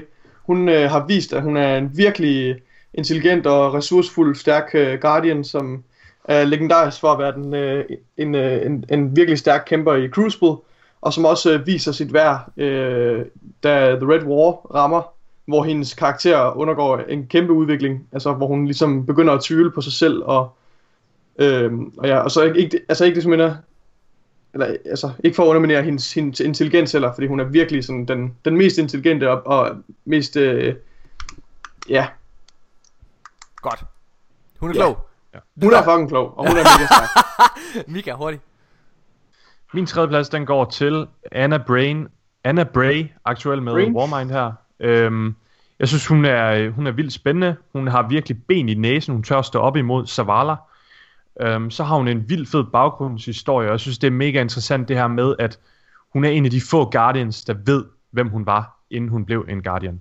Mm. Um, og så har jeg en lille teori om, at det er hende, der har opfundet Celestial Nighthawk, og øh, det er en af mine yndlings exotics, så I love it. Min tredje plads er Anna Bray. Jeg synes, Anna Bray, hun er super spændende. Hun, øh, der ligger, øh, der, der ligger sindssygt mange følelser i hende. Altså, der er længselen øh, efter svar på hendes fortid. Der er det her med, at hun går, ige- hun, hun går lidt imod Vanguard, øh, selvom hun er en Guardian ja. og alt muligt. Der, hun er bare en spændende karakter, og så alt det her med hendes far, det drama, der er der, fordi hun, hun tager afstand fra hendes familie. Det synes jeg er vildt spændende. Ja. Øhm, godt. Nikolaj, din anden Og jeg glemte lige at nævne en ting med Anna Bray. Hun kan kommunikere med Rasputin. Det er mega fedt. Din anden plads. Øh, jeg synes også, at Anne Bray er en mega interessant karakter, men jeg synes ikke rigtigt, hun har fortjent at være blandt øh, de stærkeste og, og bedste kvindelige karakterer i Destiny-universet. Øh, fordi hun er ikke blevet testet på samme måde som øh, Eris, Eris Morn for eksempel, som er min anden plads. Øh, Eris Morn, hun er en karakter, der virkelig har været nede. Hun har været i helvede. Mm. Og hun kom tilbage, og det har forandret hende. Øh, og nu er hun bare opsat på, at hun skal, hun skal bare udrydde, hun skal, hun skal hævne sig på de her, de her Hive-søskende, øh, Oryx og, hans søskende. Øhm, hun er, hun er udtvivlet en af de hårdeste og sejeste karakterer i, i Destiny-universet, som, har, som har, har også har været igennem den største udvikling, øh, synes jeg. Mika, din anden plads. Min anden plads, det er også Eris Morn. Jeg er enig i alt, du siger. Jeg har lige et par ting også at tilføje, Nikolaj. Øhm, det er, at hun er en total en uh, Bear Grylls uh, i Destiny. Hun har overlevet alt, og hun kan overleve alt. Ja. Øhm, så er hun mega mægtig. Hun hiver os på et tidspunkt i Taken King, da vi har uh, taget det her fra Crotas sjæl, så hiver hun os ud af Crotas realm Mm. via sit light. Det Med synes sin, jeg er... med, eller med sin Dark Magic, eller hvad fanden er Ja, hun? eller hvad end hun bruger. Altså, det, det siger ja. noget om, hvor mægtig hun er. Og så er hun nok...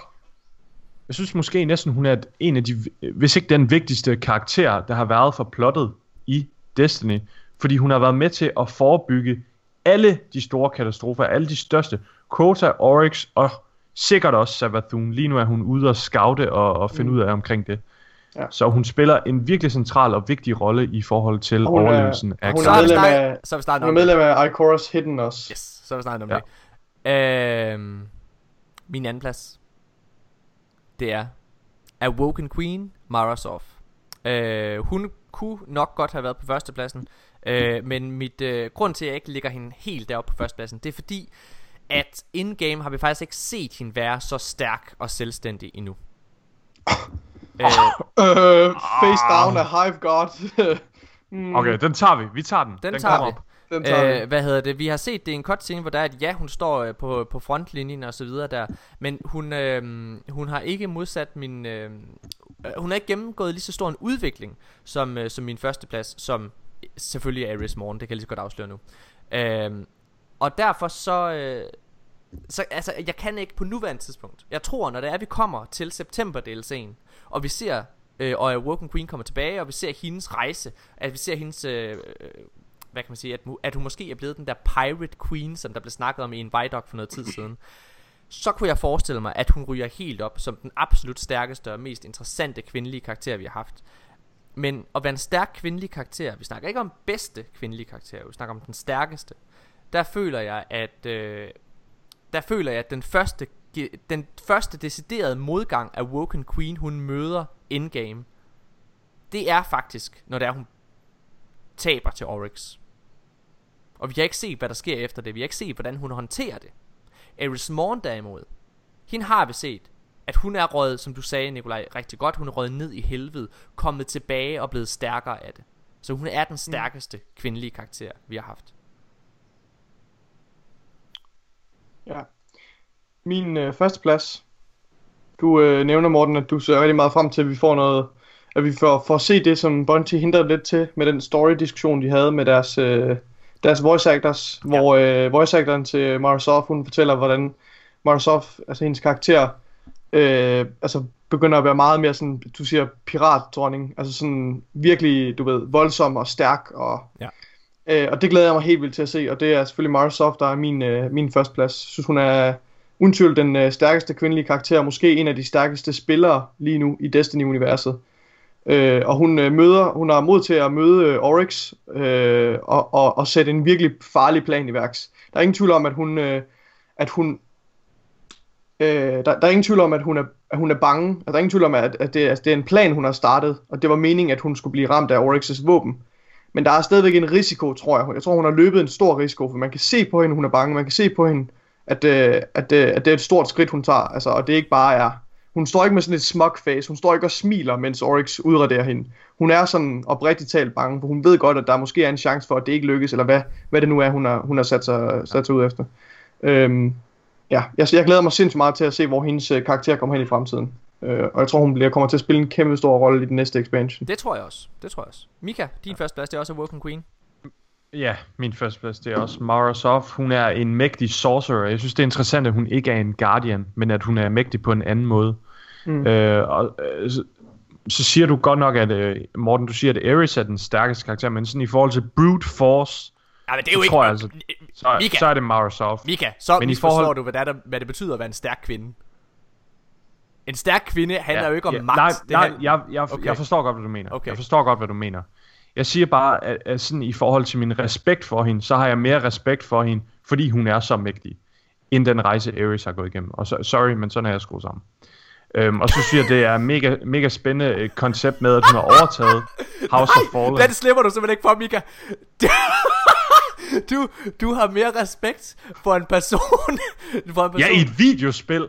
Der, du, du sagde det var sådan, du skulle sammen. Du, I du skriver videospil. Sådan, du har mere respekt for en stærk kvindelig karakter, der er født ind i royalitet og født mægtig. Hun er jo ikke født ind i det, Morten.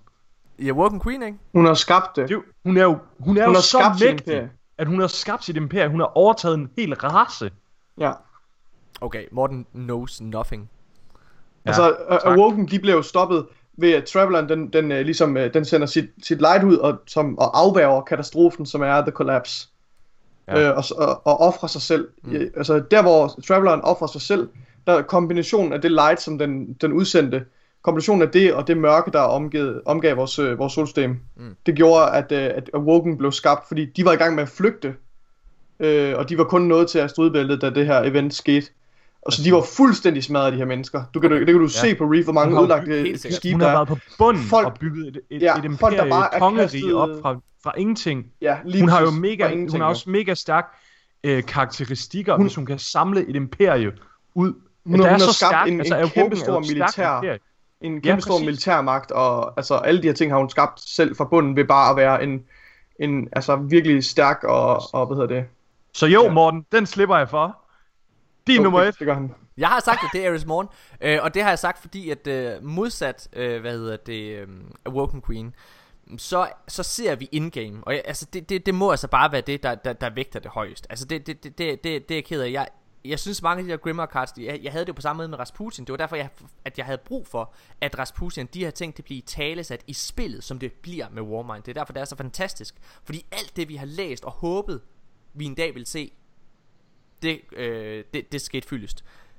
Ja. Men Tænker du med, at uh, Ares hiver os ud af det der Shadow Realm, eller hvad?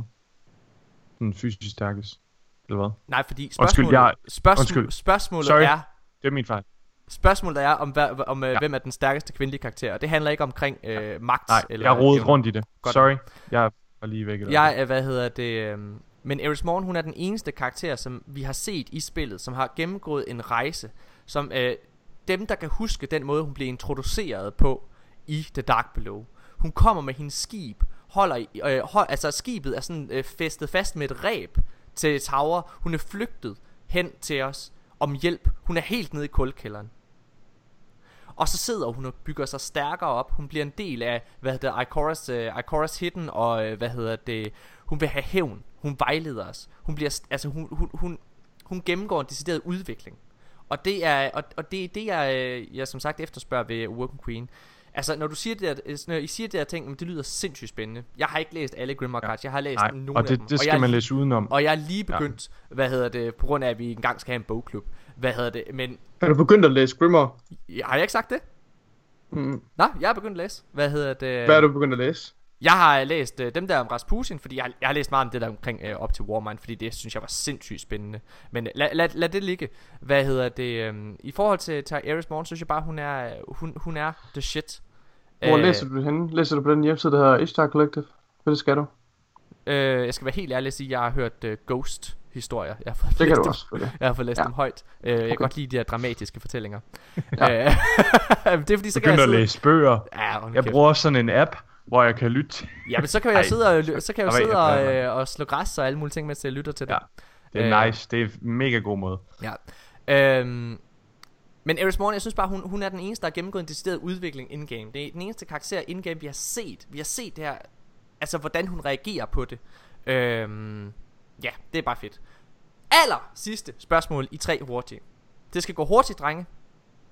Ja. Den bedste skurke-entré i Destiny nogensinde. En entré, mine damer og herrer, bare så vi er med på den præmis. En entré er, når du øh, som seer eller som spiller in-game ser, øh, hvad hedder det, den her skurk første gang. For eksempel. Øh, Vel ikke som spiller. Det, det Nej. kan vel også være... hvis- Crota, eller Oryx ser vi jo ikke som spiller. Vi ser en cutscene. Vi ser min cutscene, og det, det er den måde, han bliver introduceret for os på. Ja. Øhm, hvad hedder det? Visuel repræsentation i spillet. Hvor, hvor, den, den første gang, man ser ham i spillet. Og det er lige meget, om det er dig, der har et encounter med ham, eller om, om det bare ja. Ja. er en cutscene, eller whatever. Godt. Den bedste skurgang 3 nogensinde. Jeg gør den sindssygt kort. Hvis I havde spurgt mig for to uger siden, så havde jeg sagt, at det var Gaul, når han er op på, øh, når han kommer op på skibet, øh, og vi møder ham, og han kommer og smækker os ud. Det er sindssygt fedt. Sindssygt stærkt. Men jeg synes Saul er har den bedste entré nogensinde. For satan, mand.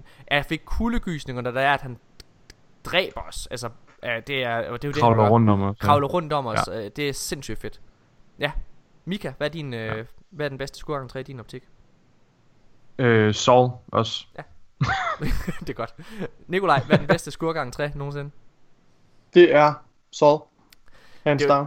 Jamen, øh, mine damer og herrer, det er jo derfor, at... Øh, hvad hedder det? Det er jo derfor, at Warmind er så fantastisk. Øh, jeg synes, Mm. det, og vi, vi, der, der er sikkert en masse ting, vi slet ikke har nævnt endnu, men jeg synes bare... jeg synes, den her, den her top 3 er ligesom bygget op på en måde, ja. så Ja. det var, at vi kunne komme ind på nogle flere ting i forhold til anmeldelsen. Fordi jeg vidste, at vores holdninger omkring de her strikes øh, og, øh, og så videre, det, det betød så meget. Men, ja. nu tror jeg, at fordi at øh, I lige snakkede så meget om Awoken Queen, og gav mig et helt nyt øh, syn på hende faktisk, for det, det lykkedes jo. Så tror jeg lige, at vi hører sangen Awoken Queen, som vi har... Øh, Den er god. den er mega god, Nikolaj. Vi, vi åh, kom. Mine damer og herrer, Awoken Queen.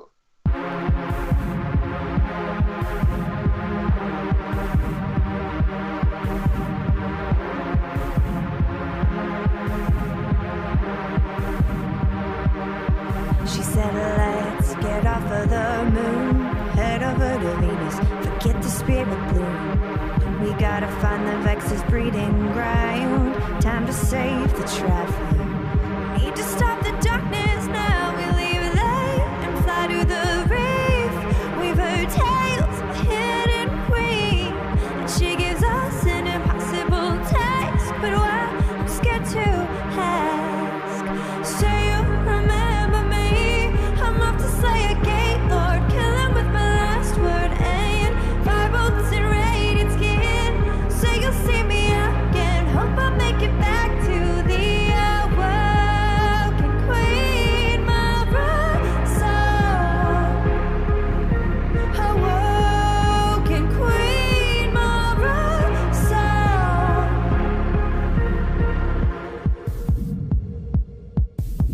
The queen leads the house of wolves. She defeated their cat. Now over them shoes. But watch out for that skoleless guy. He killed some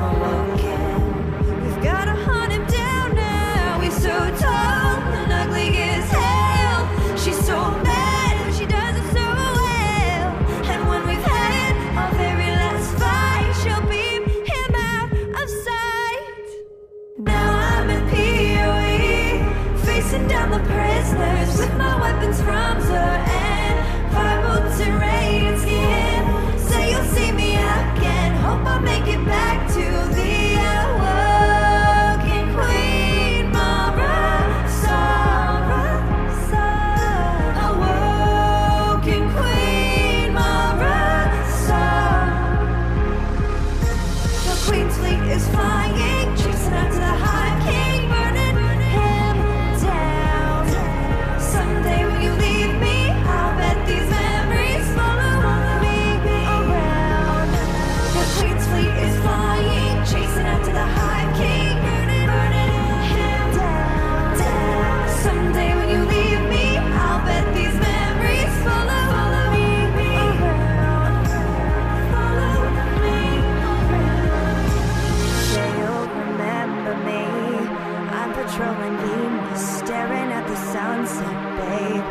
lips and violet cheeks. Say you'll see me again, even if it's just pretend. Say you'll remember me. I'm patrolling Venus,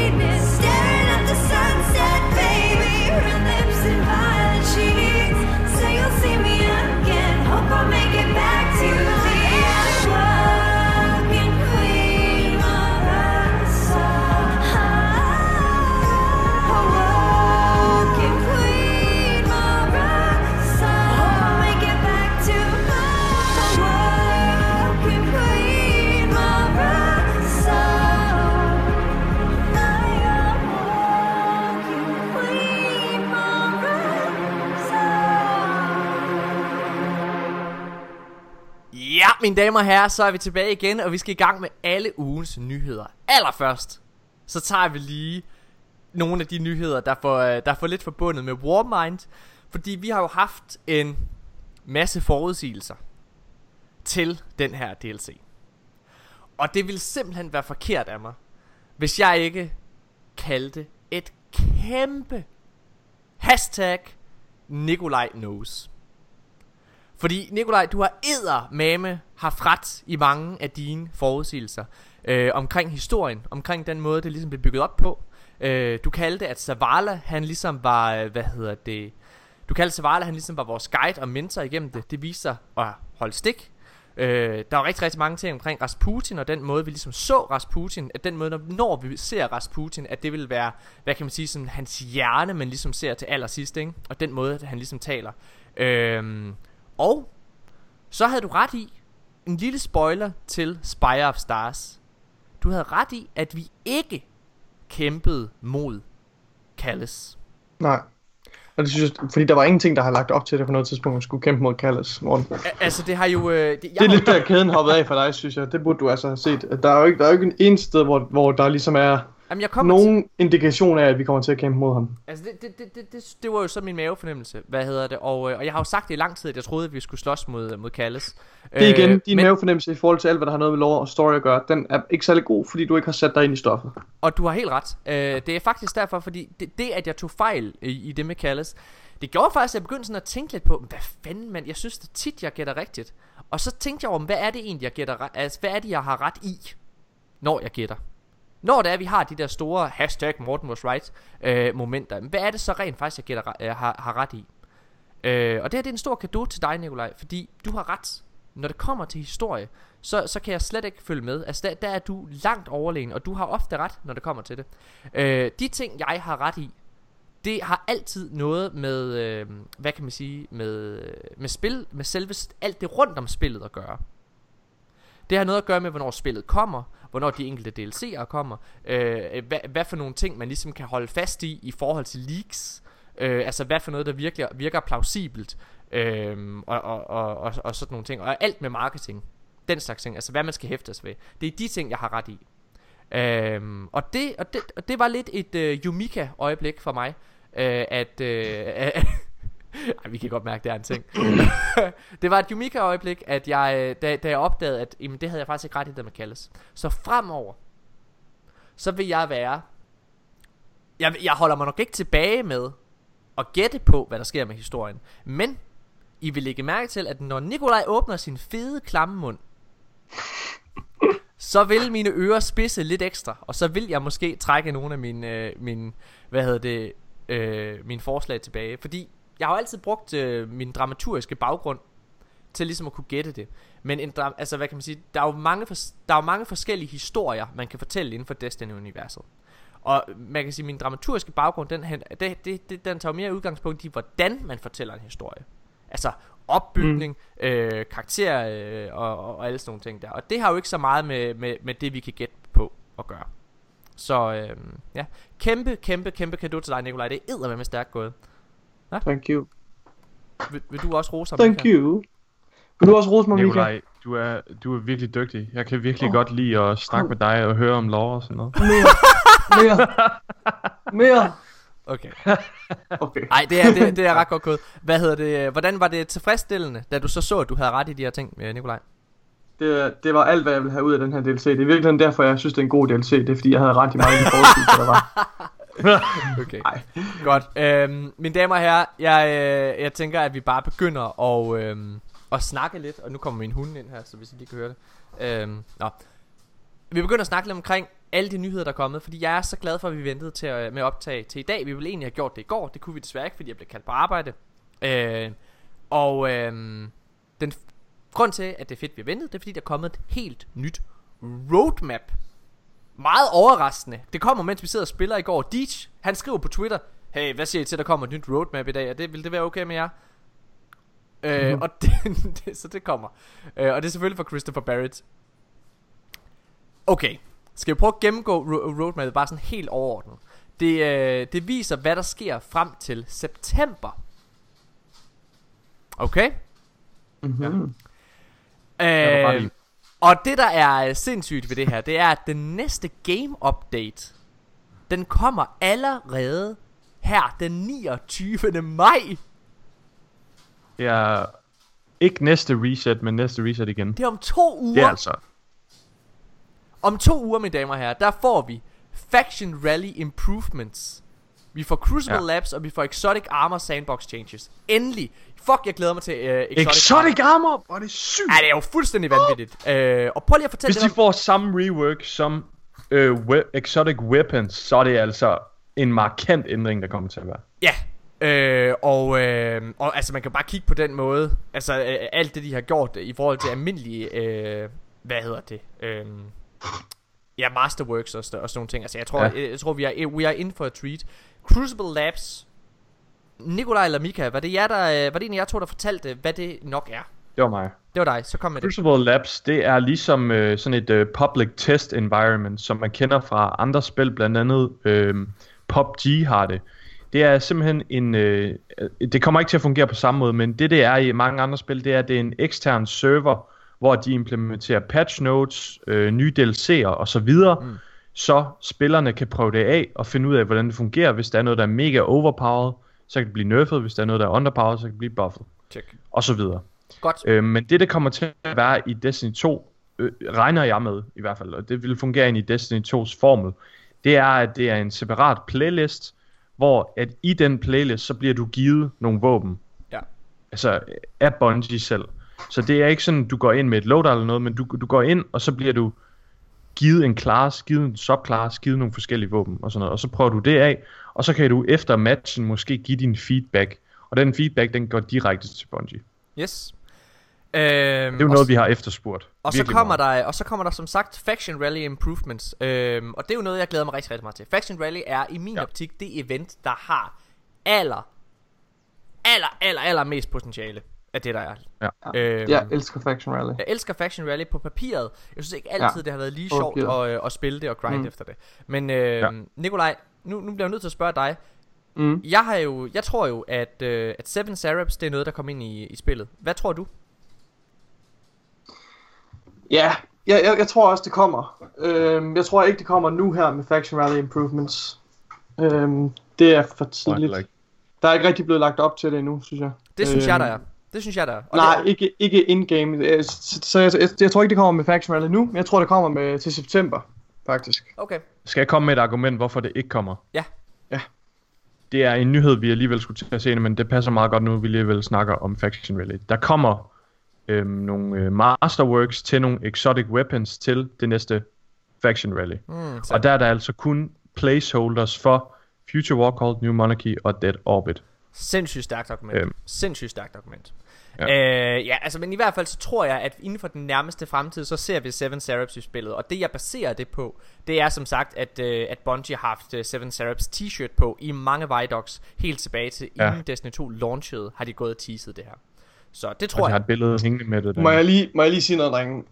Øh, noget jeg faktisk er lidt, lidt flov over, som jeg lige sidder op der nu, når jeg læser ind på Istar Collective. De har en database over alle øh, nye ghost scans, der er. Og jeg vil lige sige, vi har ikke set overhovedet, vi har ikke engang set halvdelen af dem. Er det rigtigt? Og der er nogen, der taler om kommunikationssystemer i solsystemet, altså med den her, den her AI, der fortæller, der er mere audiogrammer, vi har gået glip af. Virkelig meget. Jeg skal Der er blandt andet en, der fortæller om, om Rasputin, om, om hele, hvordan Rasputin blev udviklet, hvilken teknologi han bruger. Og der er en omkring uh, Close Bray og deres kommunikationssystemer, der, der, der spænder over hele uh, vores solsystem og sådan nogle ting. Prøv at, der er så meget, Er der jeg ikke har læst. Står der lokationer, Nikolaj? Uh, lokationer, altså hvor det er henne. Altså, hvor, hvor scannables er, Ja, så vi ja, også det er kan der. finde. Ja, for jeg, jeg, jeg, jeg, Nice. virkelig, jeg synes, vi skal gå ind og finde jeg den i dag, når vi er færdige med at optage. Så går jeg ind og lytter til dem. Okay, øh, vi hopper lige hurtigt øh, videre fa- her i øh, roadmap øh, og, og mange af de her ting kommer vi bare til at springe lidt elegant over Jeg synes bare at det der kommer lige om lidt om to uger Det bliver vi nødt til lige at vende sådan helt konkret Ja. Okay, meget af det her, det siger sig selv Til juli, der kommer det næste Der kommer der et nyt, øh, hvad hedder det, seasonal event Det hedder øh, Sol... Sol hvad? Solstice of Heroes. Solstice of Heroes. Øh, et event i øh, samme ombæring som, øh, eller i samme omfang som The Dawning formentlig. Bortset fra at The Dawning, det var sådan et julevinter-event, så kommer øh, Solstice of øh, Heroes, det kan selvfølgelig til at være sådan et sommer-event. Um, så må vi se, om vi i stedet for at skal kaste med snebolde, kommer til at kaste med badebolde i tower. Nej, Så kan du det kaste, håber jeg ikke. Så kan du kaste Bungie, badebolde. hvis I hører det her, drop de assets. Jeg vil hellere have noget andet. Lad mig spille jeres tid på Men, hvad hedder det? øh, Men jeg synes, jeg, altså, prøv, jeg synes de der event, uh, seasonal events er mega fede. Og det er bare fedt, det kommer til juli. Øhm, og så er der sikkert nogen af jer, der sidder og tænker, ej, det vil sige, så sker der slet ikke nogen ting i juni måned. Det bliver da mega kedeligt så at være Destiny-fan. Øh, nej, for der er noget ret interessant, I lige glemmer. Og det er, at Destiny og Bungie er til stede til E3. Og der bliver den næste store september expansion afsløret. Så prøv at høre her. Lige nu, fra nu og så frem til øh, starten af september måned, så kommer det til at være Slaraffenland og være Destiny-fan. Slaraffenland. Fordi der kommer simpelthen til at være så meget hype omkring at være Destiny-spiller. Der kommer til at være hype omkring den næste store expansion. Der kommer til at være alle de her events og updates in-game, altså som vi kan sidde og nyde at spille. Øh, ah, men det er bare så fedt. Okay. En anden ting, der kommer til juli måned, det er Bounties. Bounties kommer tilbage på i et eller andet omfang. Jeg glæder mig rigtig meget til at se, hvordan. Jeg er stor fortaler for det, fordi der er noget ved med det der med at have valget om at gå ind. Hvad vil du gerne gøre? Øhm, altså det, det, det, jeg kan godt lide challenges, men jeg kan virkelig, virkelig også, eller kunne virkelig godt lide Ja. ja. bounties også. Det er jo bare sjovt at have et eller andet Ja. ja. mål. Så lad os lade være med at snakke mere om det. Ja. Ja. Så Må kommer... jeg lige knytte lige en hurtig kommentar? Nej, der er ikke mere at sige til det. det, det vi Nå, kører videre, vi er okay. under øh, tidspres. Øh, så kommer endelig Raid Lair Prestige til både Expansion 1 og 2. Det vil sige Eater of Worlds og det her nye, der kommer Prestige samtidig. Holy fucking shit, hvor er det vigtigt. Um, Det er jo de der loadouts, der kommer. det er nemlig de der. Men det var noget, som oprindeligt faktisk først stod ville komme til september. Okay. Det? Næste ting. Øh, så det er altså rykket øh, fremad, det er fedt. Så udover det, så kommer der øh, PC Clan Text Chat. Så kommer der, og hold nu fast, Year One Triumphs. Mika, fortæl, hvad øh, Triumphs var i Destiny 1. Triumphs i Destiny 1, det var et event, der kom i slutningen af hvert gameplay år. Og det var, at du skulle have klaret nogle øh, milestones, vil jeg kalde men øh, I må ikke blive forvirret af, at det er et term også i Destiny 2. Men det var nogle ting, man skulle have gennemført i Destiny 1, og det var sådan primært i campaignen, men der var også nogle forskellige ting, øh, nogle ting, man skulle gøre i PvP og så videre. Um, det var for eksempel, at du skulle have klaret raid-bossene, og øh, du skulle have samlet øh, et eller andet våben op, eller sådan noget. Det kunne for eksempel være et milestone. Og når du så har klaret de her triumphs, så får du et emblem til næste år. Yes. Og da Destiny 1 var færdig med sin levetid, altså efter de tre år, hvis du har klaret triumphs alle tre år, de, de, de years, det var der, så kunne du bestille fra Bungies hjemmeside en specifik t-shirt, hvor du har dit gamertag på. Og den har Så de øh, alle tre. sørg for at få, ja, sørg for at få lavet de her triumphs, når de kommer i juli, fordi I fortryder det, hvis I ikke får lavet dem om to år. Det gør så I kan I ikke. få den t-shirt. Øh, noget andet det er, at de her emblemer, du optjener via de her Triumphs, det er faktisk også noget, der er gået videre. Alle Triumph-emblemer fra Destiny 1 har du faktisk også i Destiny 2, vil jeg gerne lige understrege. Ja. Øhm, Ja. Så det er også noget andet. Yes, og så kommer der meget spændende her. I juli, så kommer der More Exotic Armor Sandbox Changes. Spændende. Så noget kunne tyde på, at Ja. det altså ikke er alle, øh, hvad det hedder, øh, Exotic Armor Pieces, der får øh, Ja. Sandbox Updates her til, øh, til maj om to uger. Nå. Jeg tror, jeg tror for eksempel ikke Celestial Nighthawk får et rework. Det kunne være sådan noget Mechanias Trick Sleeves, dem der, der giver reload speed I til sidearms. september måned, der kommer der øh, Gear Collections, det ved vi allerede, men der kommer også Records. Og Record Books, det er noget andet, som, også, øh, som vi også har nyt rigtig, rigtig godt af. Er du ikke enig i det? Collections. Uh, by the way, der var en, uh, en lille hint fra de der, hvis I ikke allerede har gjort så kan I gå ind og lytte til den episode af DCP, Destiny Community Podcast, hvor, uh, hvad hedder han? John Wisniewski og, og Josh Hamrick var med i. Uh, der snakker de en masse, og de, de smider faktisk en masse hints til fremtiden. Uh, de arbejder på sådan noget set bonus, så når du har et helt sæt på, så uh, får Ja. du en eller anden bonus, så du skal ud og jagte efter et sæt. Jeg tror, det er det, vi får med Gear Collections. Nej, det er det ikke. Jo, det Gear tror jeg også, det er. Jeg tror, Ja, ja, Gear Collection, men- men det, Gear bliver, det bliver en kombination af, at du har en, en, en eller anden database, eller en måde, hvor du ligesom kan samle dit gear på, ligesom et eller andet slags, jeg ved ikke, det kunne være fedt, hvis de lavede sådan noget armory-rum, hvor man kunne se sit gear eller et eller andet, men, men det, jeg tror også, der kommer set bonuses med den tilføjelse. Helt sikkert. Men det Gear Collections er, det er ligesom i din vault nu, så kan du gå ind under Ja, ja. Collections. Ja, tage præcis. Sådan, så du kan se dit, øh, så, du, så du kan samle de der sæt der. Ja, helt Ja. ja. Så kommer der uh, Weapon Slot Changes, der kommer Weapon Randomizations og New Gameplay Modes. Ja, alt det der, det ved vi allerede, og så står der aller nederst i september, and more yet to be revealed. Så det er rigtig spændende. Uh, det var fedt. Altså, jeg, jeg, jeg vil sige, det, september måned, den er jeg ikke så hype på endnu, fordi jeg, det bliver jeg hype på, når der kommer mere, og når vi Ja. ved Jeg, mere jeg, har, jeg har ikke plads i mit hoved til at være hype på september. Jeg ved, at september bliver godt. Jeg men- tænker men- ikke på det nu. Stadig Men- hype på Warmind. Men maj og, øh, maj og øh, den her øh, juli øh, updates her, det er jeg til gengæld virkelig, virkelig fascineret af. Jeg glæder mig sindssygt meget. Jeg tror, at det, jeg glæder mig allermest til, det er Faction Rally Improvements. Ja. Øhm, ja, ja, lige nu i hvert fald. mm, Hvad glæder du jeg er dig mest faktisk til? mere hype på den der Solstice of Heroes. Det, øh, jeg kan slet ikke øh, sætte mit hoved ind på, hvad et nyt event kunne være, så det glæder mig. Hvorfor skal Bounties tilbage? Og tror I... Det kan jeg godt fra- svare dig på, hvorfor Bounty Ja. skal tilbage, Nikolaj. Det er fordi, at øh, du mangler noget at jagte. Du mangler et incitament til at gå ind og spille Crucible, for eksempel. Eller gå ind og spille Strikes. Dagligt. Ja, dagligt. Øhm, det synes jeg er en skide god idé. Ja. Ja. Det må sgu være. Og så er der ikke, så, så mangler der noget med challenges. Challenges var meget fint i starten, fordi at du kom ned på en lokation, og så var du sådan, Nå, men så behøver jeg ikke en bounty, så slipper jeg for den grind. Præcis. Det, være, det det, giver det en noget- fed det måde giver at få noget. noget XP på, eller... Ja, præcis. Og det giver noget, det giver en følelse af progression, at du logger ind for at skal klamme. Det er rigtigt. Godt. Øhm, jeg tror, vi lige holder en super, super kort pause, og så gennemgår vi øh, resten af nyhederne. Øhm, men altså, hvad, Nikolaj, hvad er du mest hype på, siger du, af, af de her ting? Jeg er rigtig hype på Faction Rally Improvements, Ja. altså inden for den nærmeste fremtid. Ja. Øhm, øh, og så Exotic Armor. Ja. Sandbox ændringer. Og forhåbentlig det Exotic... hele? Men du må kun du er hype på det hele. Du må kun vælge Okay, okay. jeg er hype på det hele. Det gør Så. Godt. Vi holder en pause, og så er vi tilbage igen med resten af nyhederne, hvor vi blandt andet skal snakke omkring Exostrangeren, hvor øh, hvis karakterer eller øh, identitet er blevet afsløret. Det er meget spændende. Vi er tilbage lige efter det her.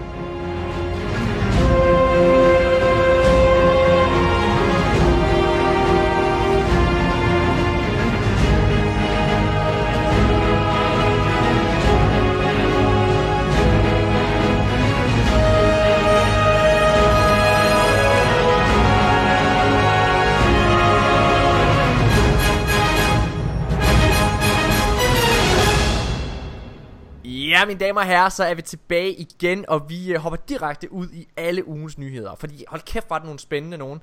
Øh, som vi sagde lige før pausen, så er det blevet afsløret, formentlig, hvem Exostrangeren fra Destiny 1 er. Øh, hvis du gi- skal give en sindssygt kort opsummering af, hvem Exostrangeren var ja. Ja. i Destiny 1, og hvad vi vidste om hende der, Nikolaj, hvad vil du så sige? Øhm, i, ja, i det snit, der, vi vidste ikke rigtig noget om hende, man kan sige, men, men efter Tekken King og så videre, der fandt vi ud af, at der, der, der var i hvert fald meget sandsynligt, at altså, der lore community, de blev enige om, at det nok var hende, der hedder Mea Sunderay, som er en, en Ishtar Collective forsker. Fordi det, det som uh, The Stranger, hun bruger, hun bruger vækstteknologi til at rejse mellem tidslinjer og frem og tilbage i tiden. Det er det, hun gør. Det er det, hun kan. Uh, så derfor så ville det give mening, hvis det var en af de der Ishtar Collective forskere, uh, som, som arbejder, arbejder med de her vækstspecimen. Det var det, vi vidste i forhold til Destiny 1. Øh, og så hedder det, øh, Luke Smith han gjorde ligesom, at communityet blev lidt i tvivl om, om, om de havde efterladt The Stranger helt. Øh, hvor jeg har altid sagt, at det, jeg har ikke taget det særlig tungt, det han sagde med, at, øh, at, at de var ikke var klar til at fortsætte hendes, hendes historie nu. Øh, så jeg har altid sagt, at hun ville vende tilbage. Og især efter vi så det Grimmer Card, hvor hun taler med Rasputin, hvor Rasputin spørger hende, om, han ikke, om hun ikke vil lære ham at rejse i tiden og hoppe mellem tidslinjer. Øhm, men vi har altid vidst, at hun er, ligesom, hun er en karakter, der leder efter en tidslinje. Hun leder efter den tidslinje, hvor vi vinder. Ja. Det er hendes mission, det er hendes opgave. Godt. Efter øh, det vi så finder ud af med de Grimmer Cards, der lander nu her, det er, at det faktisk er øh, ingen ringer end Willa Bray, altså Anna Brays søster. Okay? Øh, og det kan vi se, fordi der er Grimmer Card, hvor hun takker, øh, eller ikke Grimmer Card, men der er nogle, øh, nogle jeg kan ikke huske, om det er lore, det er en lore tab et eller andet sted. Det er lige meget. Øh, hvor hun øh, takker øh, Anna Bray og Clovis Bray for at have udviklet EXO-programmet. Fordi uden det, så ville hun ikke have et liv. Hvilket er, et, altså fordi så ville hun, hun, ville, hun, ville, hun ville være død, hvis hun ikke var blevet til en EXO. Øhm, Var hun og så, syg? øh, Var hun syg, eller sådan noget? jeg ved det ikke, det ved jeg ikke. ved Ellers du var det bare kollaps. Jeg, jeg Ah, aner det ikke. okay. Aner ikke. Øhm, og hvad hedder det? Øhm, og så leder hun efter, øhm, ja, og så begyndte hun at eksperimentere med vækstteknologi, og det var sådan lidt svært, fordi det er lidt tricky, fordi det var, jeg tror det er ved at gå galt. Der er i hvert fald noget, der sådan, der var no, nogle tegn på, at det var sådan noget virkelig kontroversiel teknologi, hun var i gang med at arbejde med. Øh, men, men det lykkedes hende at udvikle den her maskine. Jeg ved ikke, om hun har udviklet den alene eller i samarbejde med nogle andre, men det lykkedes hende at, at bruge noget vækstteknologi til at lave en maskine. Øh, og det er faktisk lidt, lidt i stil med det, som øh, Future Warcult og, øh, og, og Microsofts Techians, de har også en, en lignende teknologi, som hedder øh, The Veil, hvor de ligesom kan, øh, og, og jeg ved ikke, hvad Future Warcult kalder den, men det er sådan en maskine, hvor de kan forskyde deres bevidsthed ind i andre tidslinjer og frem og tilbage i tiden osv. Øh, men det kan en menneskekrop ikke holde til, øh, så uden, så derfor var hun nødt til at blive til en exo, for at hun kunne øh, ja, blive, øh, blive en af de her personer, der kunne rejse i tiden. Mm. Øhm, for det er åbenbart kun en exo body, der ligesom kan holde til det. Så det er, det er virkelig interessant. Øh, også det er Willa Bray. Det synes jeg, jeg synes, det er mega nice. Eller Elsie Bray, undskyld. Har jeg sagt Willa Bray før? Det er Elsie Bray. Elsie Bray, yes. Ja. Hun har to søstre, eller hvad? Elsie Bray og Willa Bray. Ja, hun har to, to søstre. Ja. Mika, Og de har hver især udviklet nogle forskellige ting. Willa tror jeg har udviklet Ingram-teknologien og, og Siva. Øh, og så Elsie, hun har arbejdet på det her vækstteknologi. Mika, har du læst nogle af de her ting, og er du, øh, har du stiv øh, javertus over det? Altså, øhm, umiddelbart nej. Jeg, øh, jeg, synes, jeg, jeg, jeg synes, at øh, jeg synes, Strangeren er en spændende karakter, men jeg må indrømme, at den kærlighed, der var for den karakter i Destiny 1, den har aldrig helt fanget mig. Okay. Øhm, jeg, Jeg synes, jeg det- synes, hun er spændende. Jeg synes, hun er, nej, prøv at høre. Jeg synes, hun er spændende, men øh, jeg, jeg bliver slet ikke tændt på ideen om hende, fordi at, øh, jeg synes, hun var så vagt præsenteret i, i D1, men jeg synes, der er, der er vildt meget potentiale i hende. Hmm. Lad mig sige det sådan. Okay. Og det, det er spændende, synes jeg. Jeg synes, Jeg det synes, det er vildt, at der er det Grimmer Card, hvor Predat han fortæller, at, at han, er jo, han er jo fanget ind i det her Gate Networks, hvor, Gate, hvor Vex ligesom holder ham fanget. Mm. Øh, og der oplever han, han siger, han oplever forskellige tidslinjer og forskellige, om, altså, altså forskellige epoker og alle mulige ting, han bliver kastet rundt i det her system. Men den eneste konstant, der er, det er hende. Hun er der altid, siger han. Ja. Øh, Ja, er nogle gange smiler hun, nogle gange er hun ked af det, nogle gange, og hun står altid med et våben. Altså sådan, det er bare, prøv det er fucking nice. Hun er, synes- hun er bare sådan en, en karakter, der bare har, har været i skyggerne i lang tid, og som har, og jeg er sikker på, at Ja. hun har en eller anden kæmpe stor, vigtig plan omkring. Og jeg synes, øh, det er spændende, at Rasputin er fascineret af hende. At ja, han, vil tager lære hende. til hende. How Det siger you, noget, how do you ja, step? det siger noget om hende. Ja, han, han spørger, er du en æderkop, der bevæger sig på æderkopspindet? How do you step across? How do you step forward and back? Og så, teach me how to step, siger han til hende. Altså, lær mig, hvordan man rejser mellem tid øh, og imellem tidslinjer og sådan noget.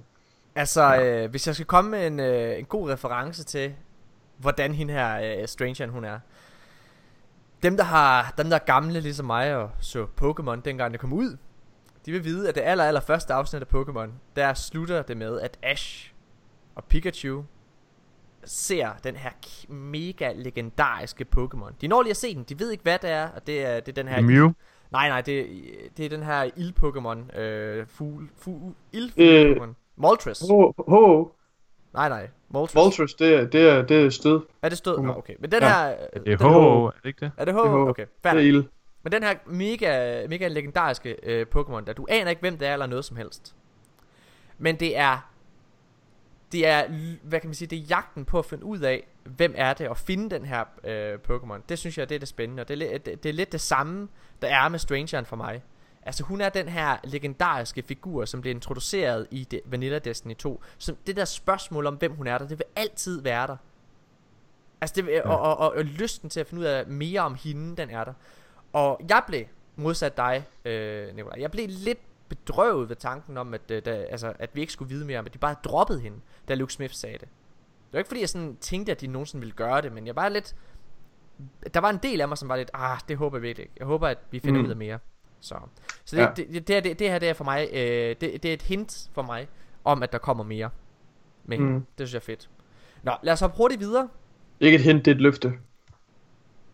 Ja, Det er et løfte. Ja, ja, ja, ja, ja. Hvem er en autoritet på det her område, Morten? Det er et løfte, mine damer og herrer. Det er ham her. This guy. This guy right here. Okay. Jeg skal ikke lade det stige mig til The hovedet. force is strong with you, Nikolaj. Okay, Forbes. Øh, det er en øh, meget hit and miss. Øh, stort amerikansk medie, men det er et meget hit and miss, når det kommer til Destiny i min butik. Men de har lavet sådan en, øh, en, en, en artikel, der hedder fem ting, som de mener, at Destiny skal forbedre. Øh, ja, den hedder Five Things to Fix in the Very Good Warmind DLC. For mig, så er der... Øh, Er det ikke Paul Tassi, der arbejder for Forbes? Det han er jo han. mega optimistisk. Han elsker Det er Warmind. Paul Tassi, der har skrevet den her artikel. Ja. Øhm, mm.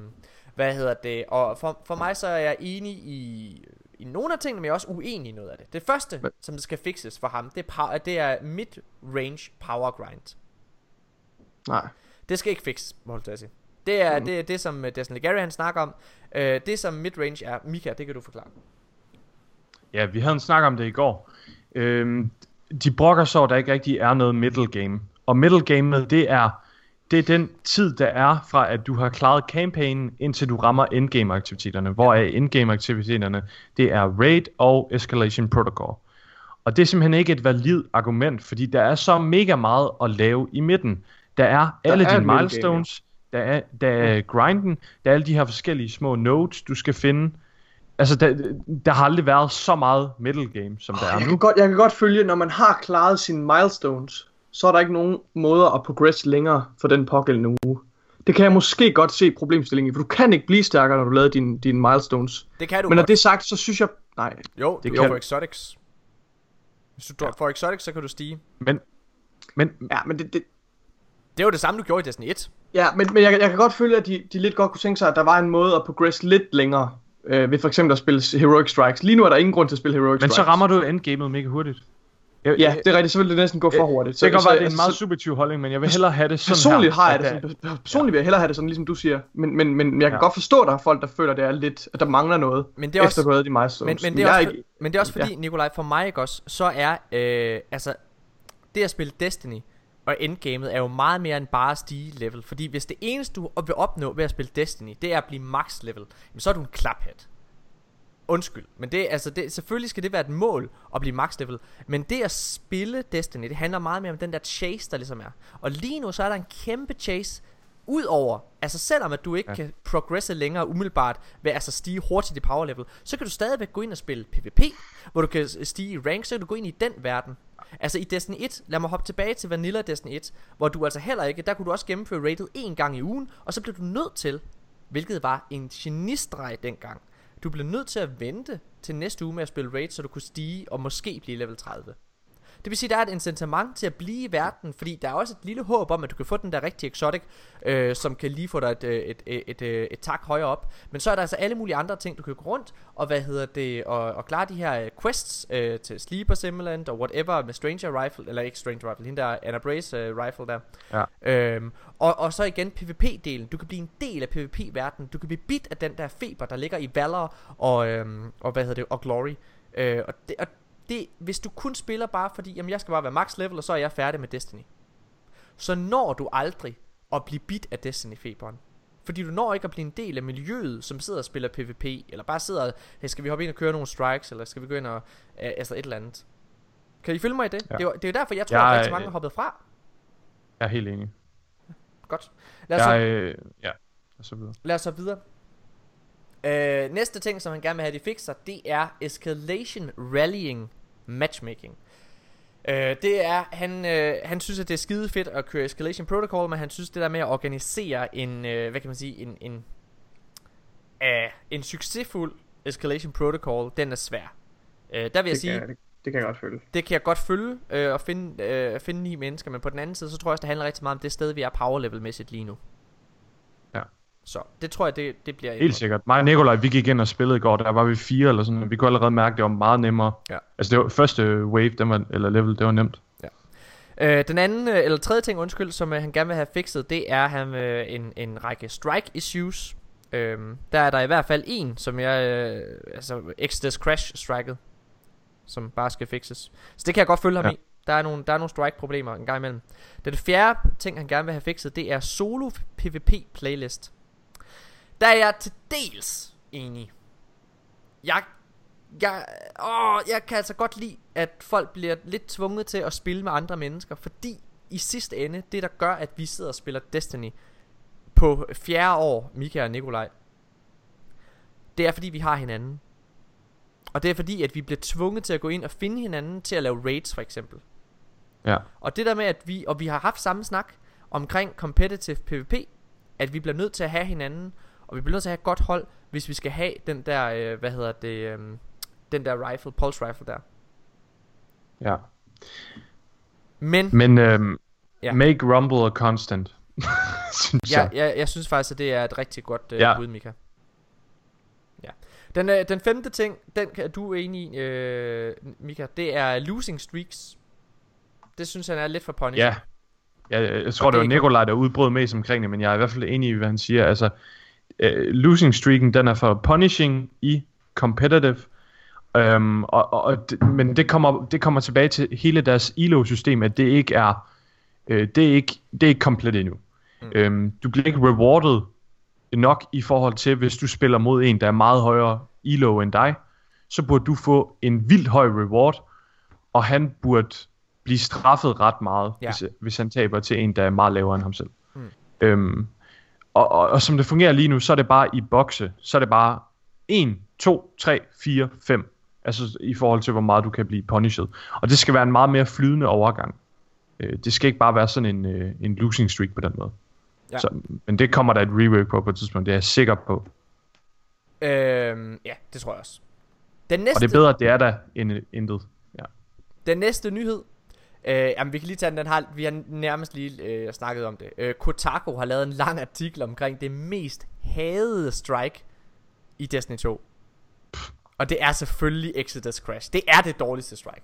Det er det ja, Ja, værste. Og det, det det er er ikke fordi... dårligt. Selve striket er faktisk ikke dårligt, men grund til, at det bliver så frustrerende og lortet, det er på grund af den boss battle til sidst. ja. Det er virkelig... Det føles bare som en, la- en lang drag. Altså, Ja. Jamen, og det, er- ja, det, det, det, er sind, det er sindssygt. Det skal bare fixes.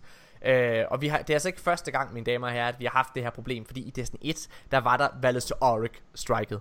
Det var også i starten i Year 1, der var det horribelt. Han var så svær at få ned. Han var den største bullet sponge. Og du blev nødt til at gemme dig inde i sådan et lille hul, for at have bare en chance for at klare ham, når det var Nightfall. Øhm, ja. Ja. Det, er, så, så det bliver selvfølgelig fikset, men det er et kæmpe problem lige nu, og jeg håber, det snart bliver ordnet. Så. Godt. Øhm, hvis der er nogen, der har været i tvivl omkring Vicarious Visions kærlighed til Bungie og Destiny, øh, så er den her nyhed lige noget, der kan få jer til at blive omvendt. Fordi der har været et rigtigt puzzle, et rigtigt Destiny 2 puzzle, der leder til real life loot i en forstad øh, til New York. Eller undskyld, i New York hedder det. Øh, Nikolaj, vil du fortælle lidt omkring det her? For det er fantastisk. Jamen det var, øh, det er fordi man, man fandt et ikon inde i en af Warmind-bunkerne, hvor det ligesom var sådan et øh, Warmind-ikon, og så var der sådan nogle nøgler ud fra, sådan fem nøgler med forskellige ikoner på. Ja. Øh, og jeg, jeg har ikke sat mig ind i spe- de specifikke detaljer, men, men det er lidt ligesom øh, community på sådan en skattejagt, hvor der er en masse koder, der skulle brydes og sådan noget, ligesom i forbindelse med Outbreak Prime, altså sådan noget virkelig avanceret noget, som der normale mennesker ikke øh, overhovedet kan sætte sig ind i. Ja. Øhm, Og det gjorde så, at de, øh, de fandt frem til nogle koordinater til et, øh, et bjerg, der, der ligger ved siden, af, ved siden af der, hvor Vicarious Visions har deres studie, som hedder The Sleeping Mountain, eller Sleeping et eller andet. Sleeping Mountain, altså lidt en reference til Sleeper Simulant og, og til Rasputin generelt, så det passer virkelig godt med navnet og sådan noget. Ja. Og der var der så en, øh, en, en af de der Reddit-brugere, eller, eller fans, som ligesom øh, gik hen på det her koordinat, og så fandt han ligesom sådan en, øh, en, en skat, der var begravet af, eller gemt af Vicarious Visions på det her koordinat, med en life-size Valkyrie, Ja. ja. altså det her spyd, Warmind spyd, som, øh, som han måtte tage med hjem, og der findes kun to andre. Den ene, den er på Bungies headquarters, og den anden er på øh, Vicarious Visions hovedkontor. Så vidt jeg er orienteret. Så der findes kun tre. Der er kun lavet tre af dem i verden. Øhm, og så den tredje, den, den hænger nu et eller andet sted ved, ved den her, øh, den her, det her community member. Jeg ved ikke lige, om, om de laver en eller anden... Jeg tror, det, jeg tror, den hænger et eller andet sted, hvor de har en samling af noget, mener jeg læste et sted. Øhm, og så var der sådan nogle øh, mønter, man kunne tage. Var der ikke det? Jo, rigtig I sådan en lille kiste. Ja, ja, præcis. øh, hvor, hvor der ligesom står, at man må tage en per person, og så skal man lade resten blive øh, til de andre, der kommer hen på koordinaterne for at, at finde det. Øh, så det er ligesom sådan en skattejagt community kommer ud på, og det synes jeg, altså, det er jo super fedt. Det er jo lige præcis sådan noget, vi har spurgt efter jo. Det er Øh, for sindssygt. og det er jo endnu federe er end jo noget, en vi har fået før. Er det ikke det? Ja, det er vel. Det- Ja, jo lidt. Lidt jo, er det kan man godt sige. Hvad hedder det? Det er jo det, er jo det fedeste. Det er det fedeste, der er kommet overhovedet med, med, med ja, nogensinde. Jeg sådan elsker, nogle skal det jeg elsker, at hver gang der er sådan noget her, så Mika han har aldrig helt forstået, hvad en ark er. Er det, men det er en ark, det der. er det kæft. ikke? Det er en ark. er? Ja, Okay. det, det er en ark, det der. Okay, nej, Hvor det der, nej, den det er, er- en, det er, Okay, vi er skal ikke tage den her. det er en sandwich, Nico, Mika, øh, Mika, det der. At, nå, okay. Det, hvad, det der, det er en ark. Det, det er pomfritter. Hvad? Åh, okay. jeg presser Mika lige nu. Nå, hvad er det? Det var sindssygt. Kom så. Okay. Øhm, Bungie, de gør, øh, gør, laver lidt sjov med, med Destiny-spillerne. Det her, det er, jeg, jeg, jeg, jeg smilede over hele hovedet. Der er så mange af de hardcore spillere, der siger, Åh, Destiny er for nemt. Øhm, og så har øh, blandt andet to øh, folk fra Bungie, Deej og Joe Blackburn, de har lavet, de har tweetet, de har tweetet, øh, Joe Blackburn han skriver, øh, Streamers this morning, we're going to stop this lair. It's going to be like uh, free, uh, 340 power. Og så streamers this morning, så er der en gif med sådan en mand, der bare er virkelig presset. Han sidder og sveder og har det for hårdt. Det er for fedt. Der er ikke særlig mange, der har gennemført øh, det der raid lair der. vi har Og heller sådan ikke. dagen efter, Ja. så var, så, øh, var der 16, der havde gennemført den. Er det sindssygt. Dagen efter. En hel dag efter. Dejan skrev også, Days uh, like today are what happens when the community says, this game is too easy. Det er altså virkelig sjovt. Uh, altså prøv at generelt bare, er vi ikke alle sammen enige om, at den her, det her med, at Bungie er blevet så, blevet meget mere bramfri, det er fedt. Ja, det er, det er meget federe. Godt. Øh, her i øh, går, så kom der også nogle, øh, nogle patch notes, øh, fordi der kom, eller undskyld, i forgårs, kom der nogle patch notes. Mika, ved du, om der er et eller andet, der er relevans, der er lige er værd at nævne i, øh, i den der update, der kom øhm, i tirsdags? Jeg har faktisk ikke øh, været inde på dem, men jeg kan lige hurtigt gå ind. linket her, så kan jeg gennemgå næste nyhed, mens du lige læser igennem. Ja. Øhm, hvis I skulle sidde og være i tvivl omkring, øh, om hvorvidt der er nyt Nightfall specific, lo- specific loot til de nye strikes, så er svaret ja. Det har Bungie selv været ude at bekræfte, og det er fandme fucking fedt. Så dette, den her uge, der er der altså et, øh, der er der altså et helt nyt strike i Destiny 2. Det er Nocris striket. Og øh, man kan med fordel gå ind og chase noget af det her helt unikke loot, man kun kan få igennem det. Øh, og det er, Ja. ifølge os, er det et af de bedste strikes, der nogensinde er lavet i Destiny.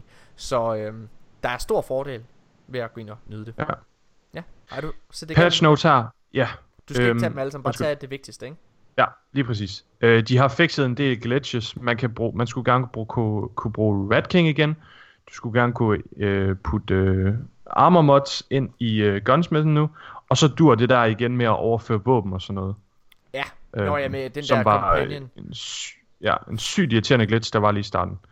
Og så du, øh, nødt til, det, er at, sådan, det, det er faktisk det. du bliver nødt til at gå ind og, hvad hedder det, og logge ind på hver enkelt karakter, for ligesom Ja. at kunne overføre våben. Nej, det var forfærdeligt. Men det er godt, Ja. det er fikset. Og så er det, øh, nu vi lige er ved uh, glitches, så lige en disclaimer, det har de ikke fikset nu.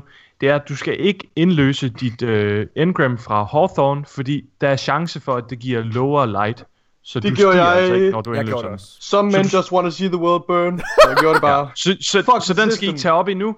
Vent til de har sagt, den glitch den er fikset. Den bliver ikke fikset, Ja, så bare tag ja, den. jeg har taget det bare.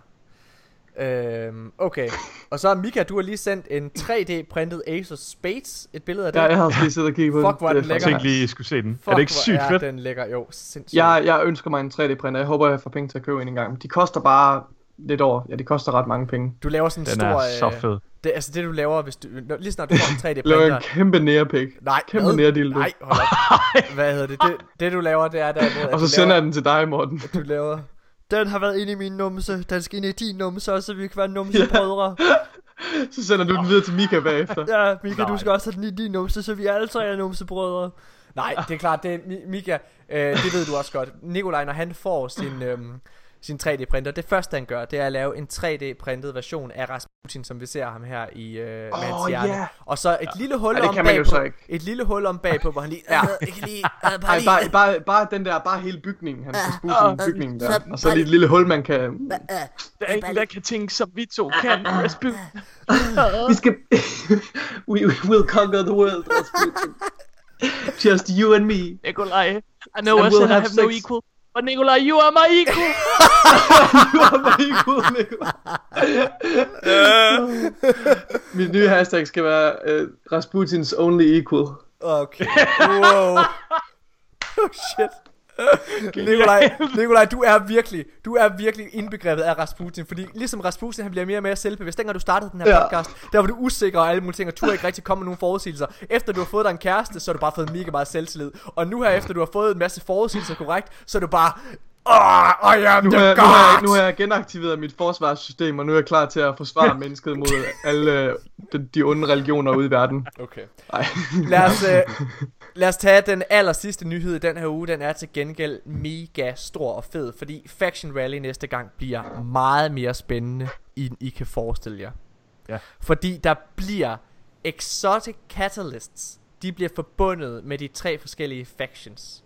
Hvorfor yes. har de givet Dead Orbit. Dead Orbit? Selvfølgelig for Dead Orbit Åh, Graviton. mand. Nok det mest populære våben i D2 lige Future nu. Warcall. Det er da Future Warcall, der skulle have haft den. Prøv lige at, Ja. for, prøv lige at, Warcall har til gengæld Sunshot. Den er virkelig også en populær gun. Prøv lige at fortælle, det. Mika, hvad det er, der sker her. Hvad er det, hvad er det, hvad er det, det hvad er det for noget? Jamen, øhm, vi har jo de her Catalyst, og Future Warcall kommer til at få en Catalyst forbundet med deres faction til Sunshot. Og øh, New Monarchy, de kommer til at... Jeg kan ikke lige huske, hvad, hvad de får. Jeg skal lige prøve at finde det her om lidt. Men Dot Orbit, de får i hvert fald... Øhm, hvad hedder den? Wing. Lance. Nå, er det Graviton Lance? Er det ikke Vigilance Wing? Jeg tror faktisk, det er... Er det ikke Vigilance Wing? Jeg siger, det er Nej, det er Vigilance Wing. Sweet Business, New Monarchy får. Sweet Business. Så øhm, den er der ingen, der tager. Og så alle sammen, så, så får de alle sammen også en øh, exotic emote, som øh, også er forbundet. For eksempel New Monarchy, de får Hail the Monarch, som laver sådan en øh, sådan en salute eller sådan noget. Ja. Drenge, drenge, der er noget, vi slet ikke har rost Warmind DLC'en for endnu. Og det er det Ja. her med, øh, at alle de forskellige factions har fået øh, enten Exotic Ghosts eller Exotic Ships forbundet med sig. Vi, gik, Ja. ja. vi tre vi gik flawless i uh, trials her i, uh, i, i søndags. Og der var en af os, der vidste, at der var et helt nyt Exotic Ghost, som ser fucking sweet ud. Du, får, du unlocker er mega OP. flawless, Som er mega OP også. Øhm, det er mega fedt. Og det her er et exotic skib, man kan få nede ved Zavala, er måske det flotteste skib i spillet. Ja. Godt. Hov, der var lige en ting, jeg glemte at sige øh, angående Faction Rally. Hver faction kommer også til at få et exotic ornament. For eksempel Future Warcall har Knucklehead Raider. Mm. New Monarchy for Titan Crest of Alpha Lupi. Og Dead Orbit for Warlock uh, Eye of Another World. Så Og de Godt. er alle sammen ser mega fede ud. Ja, det ser selvfølgelig mega fedt ud. Altså, var det bare godt. Altså, prøv at det her med, at de har gjort de her ting obtainable via, altså de her exotic ornaments obtainable Lytter. via gameplay. Det er Ja, så der er en ting, jeg er bekymret for. Jeg vil, fandme, jeg vil gerne have nogle ordentlige ornaments til det her faction gear den her gang. Jeg synes, øh, Mm. jeg synes New Monarchy har noget vildt fedt armor. Ja. Til alle klasser på nær Titan. Titans New Monarchy armor ligner simpelthen noget, der er løgn. Det ligner simpelthen noget, der aldrig skulle have været inde i Destiny. Men jeg, jeg, har, jeg har generelt kritikpunkt til de der ornaments til forskellige factions. Ja. De er simpelthen for, de er simpelthen for dårlige. Det er, det er virkelig, altså det er virkelig elendigt. Det er det sgu. Der, der bliver man sgu nødt til lige at, der, der må godt være en, en, måske en lille ændring på 3D-modellen, ligesom der er med nogle af faction Ja. øh, rally ornaments. Øh, Jeg ved ikke, ja, om der er men nogen jeg, af- jeg, håber, der kommer nogle nye. Jeg håber, der kommer nogle nye ornaments, som ikke bare er sådan et cheesy reskin. Altså, jeg ved ikke, om der er Øh, nogen af jer, der har været inde og kigge gear. på, øh, på øh, smug kigget på Iron Banner ornamentsene, der kommer. De er tilgængelige. Det er sådan noget, jeg vil have. Ja. Det er sådan noget, jeg vil have De til, er til, til factions. De er jo vildt flotte. De er radikalt anderledes end noget, vi har set Ja. før. Og det, det er jo det, der, Ja. jeg synes, det er lige præcis det, der skal være standarden for ornaments. Det er jo Men- en hel sæson. Prøv at det er jo en hel sæson, vi skal bruge til at jagte det her Men- Crucible men- men ornaments. Nikolaj- Og de er bare ikke overhovedet specielle. Men Nikolaj, der vil jeg bare lige, bare lige for at komme et counter øh, argument til dig, fordi jeg er enig med dig i det førhen. Førhen, der er jeg ret enig med dig i, at der var der ikke de store ændringer ved det. Men, Kig noget af det vi har efter... ornaments. Hvad siger du? Kig på Crucible ornaments. Har du set Crucible ornaments? De er ret kedelige. Men, men, men Må jeg, pointen må, jeg- må, jeg, er, må jeg komme, må jeg, må jeg gøre min... pointen er, må at jeg- der er må noget chase. Må jeg, nej, må jeg gøre, må jeg gøre min Det er ting færdig? Må jeg gøre min ting færdig her? Fordi mit Mm. counterargument til dig der. Øh, jeg er enig med dig i, at sådan var det, sådan var det førhen. Og jeg er også enig med dig, at der er nogle hidden miss her i, i sæson 3 so far. Men, selvfølgelig kommer det. Fordi hvis du lægger mærke til, en af de store kritikpunkter, vi havde førhen, det var, at øh, exotics, øh, exotic ships og exotic øh, skibe, de var ikke specielle nok. Altså skibe, de var, ikke, de var ikke anderledes nok, de var ikke interessante nok. Med sæson 3, skibe, sparrows og ghosts er blevet fucking fede visuelt at se på. Altså, de er virkelig blevet markant anderledes. Og derfor så tror jeg... Det har ikke noget at gøre med ornaments. Crucible ornaments er mega nederen, er- og det kan godt være, men at det, det, er min fedt, det er fedt, at man skal, hold, stop, det er fedt, at man skal grind efter, men hvis du ikke kan se, at, det- at, at, at vedkommende har season 3 du ornaments, så kan det være lige Du meget. misser min pointe fuldstændig. Du ignorerer min pointe. Min pointe er jo Nej, lige... det er dig, der ignorerer min pointe. Nej! Det gør jeg da overhovedet ikke. Jeg sidder og Du kan siger... ikke komme udenom, at Crucible ornaments er mega underwhelming. De Det har er lige sagt. dårlige. Jeg har lige siddet og givet dig ret. Jeg har lige givet dig ret. Hvorfor begynder, du, hvorfor begynder du så at snakke om alle mulige andre ting? Uh, vanlige items. Ghosts og, spar- og sparrows og skib. jeg det er ikke siger- der Pointen er, at de lytter. Ja! Okay. Præcis det jeg siger, det er... Færdig. Ni- Nikolaj, Prøv det... Der er en nyhed, vi har glemt. Nej, øjeblik, Og det er, Jeg vil der lige den kommer. Nightfall specific loot. Det har jeg sagt. Nej, du har ikke. Jo, jeg har. Man kan få den der Braytech Osprey. Du sprang det over. Gjorde Nej, nej, Rocket jeg har launcher. sagt det, jeg har sagt det. Hvad hedder det? Øhm, Vi hører det igen nu. Okay. Det jeg siger, øh, Nikolaj, bare lige super kort, det er lige præcis, at det er rigtigt nok, at der er en masse, du skal ikke sidde og rulle øjnene af mig, din fucking klaphat!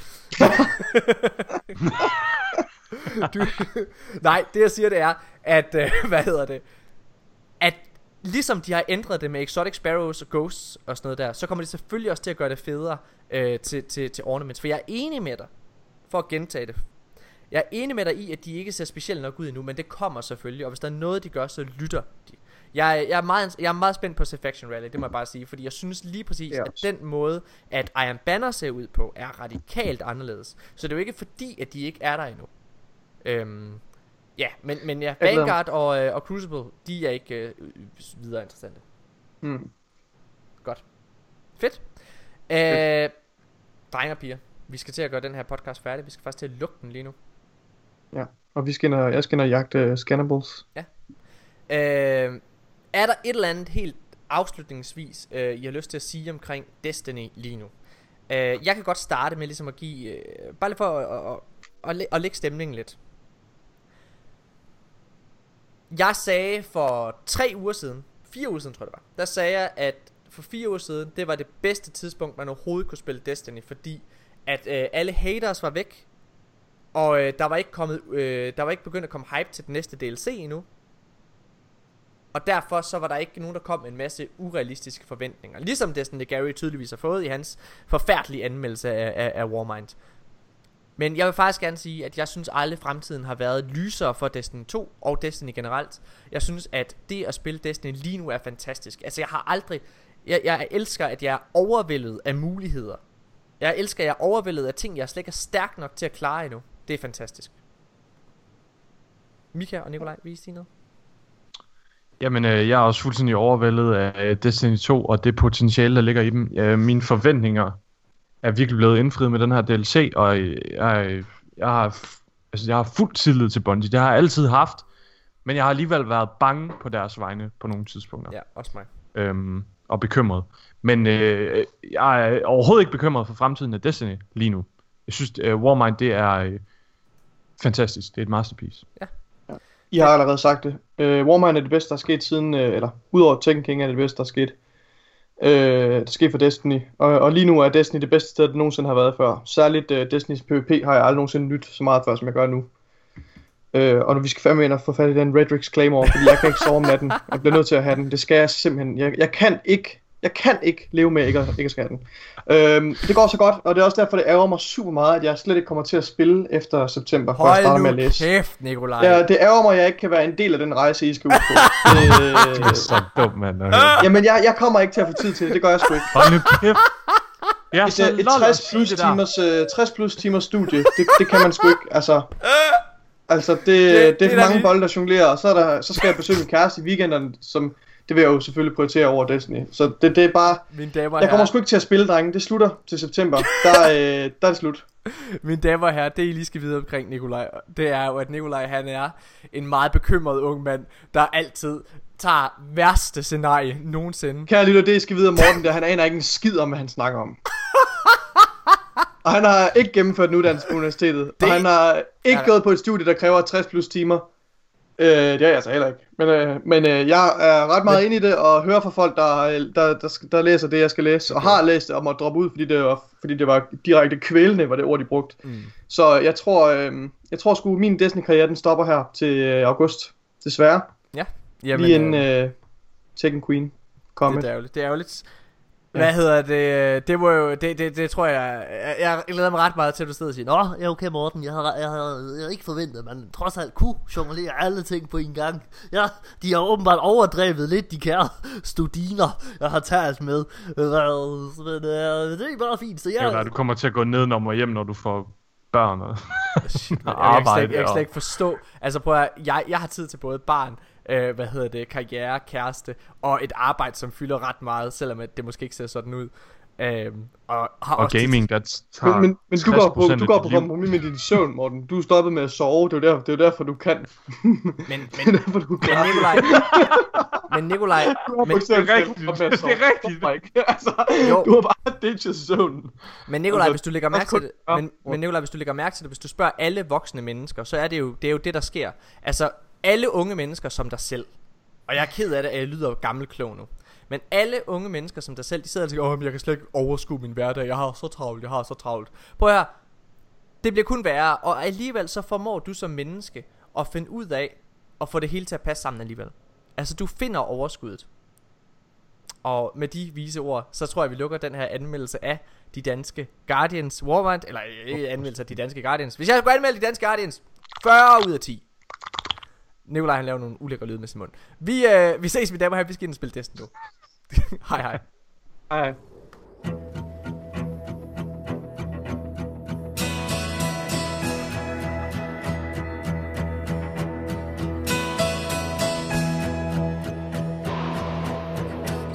Some hope for the future.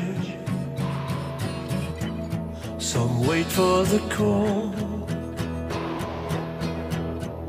Say that the days ahead will be the best of all.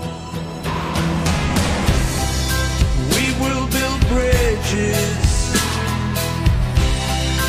up to the sky. Heavenly lights surrounding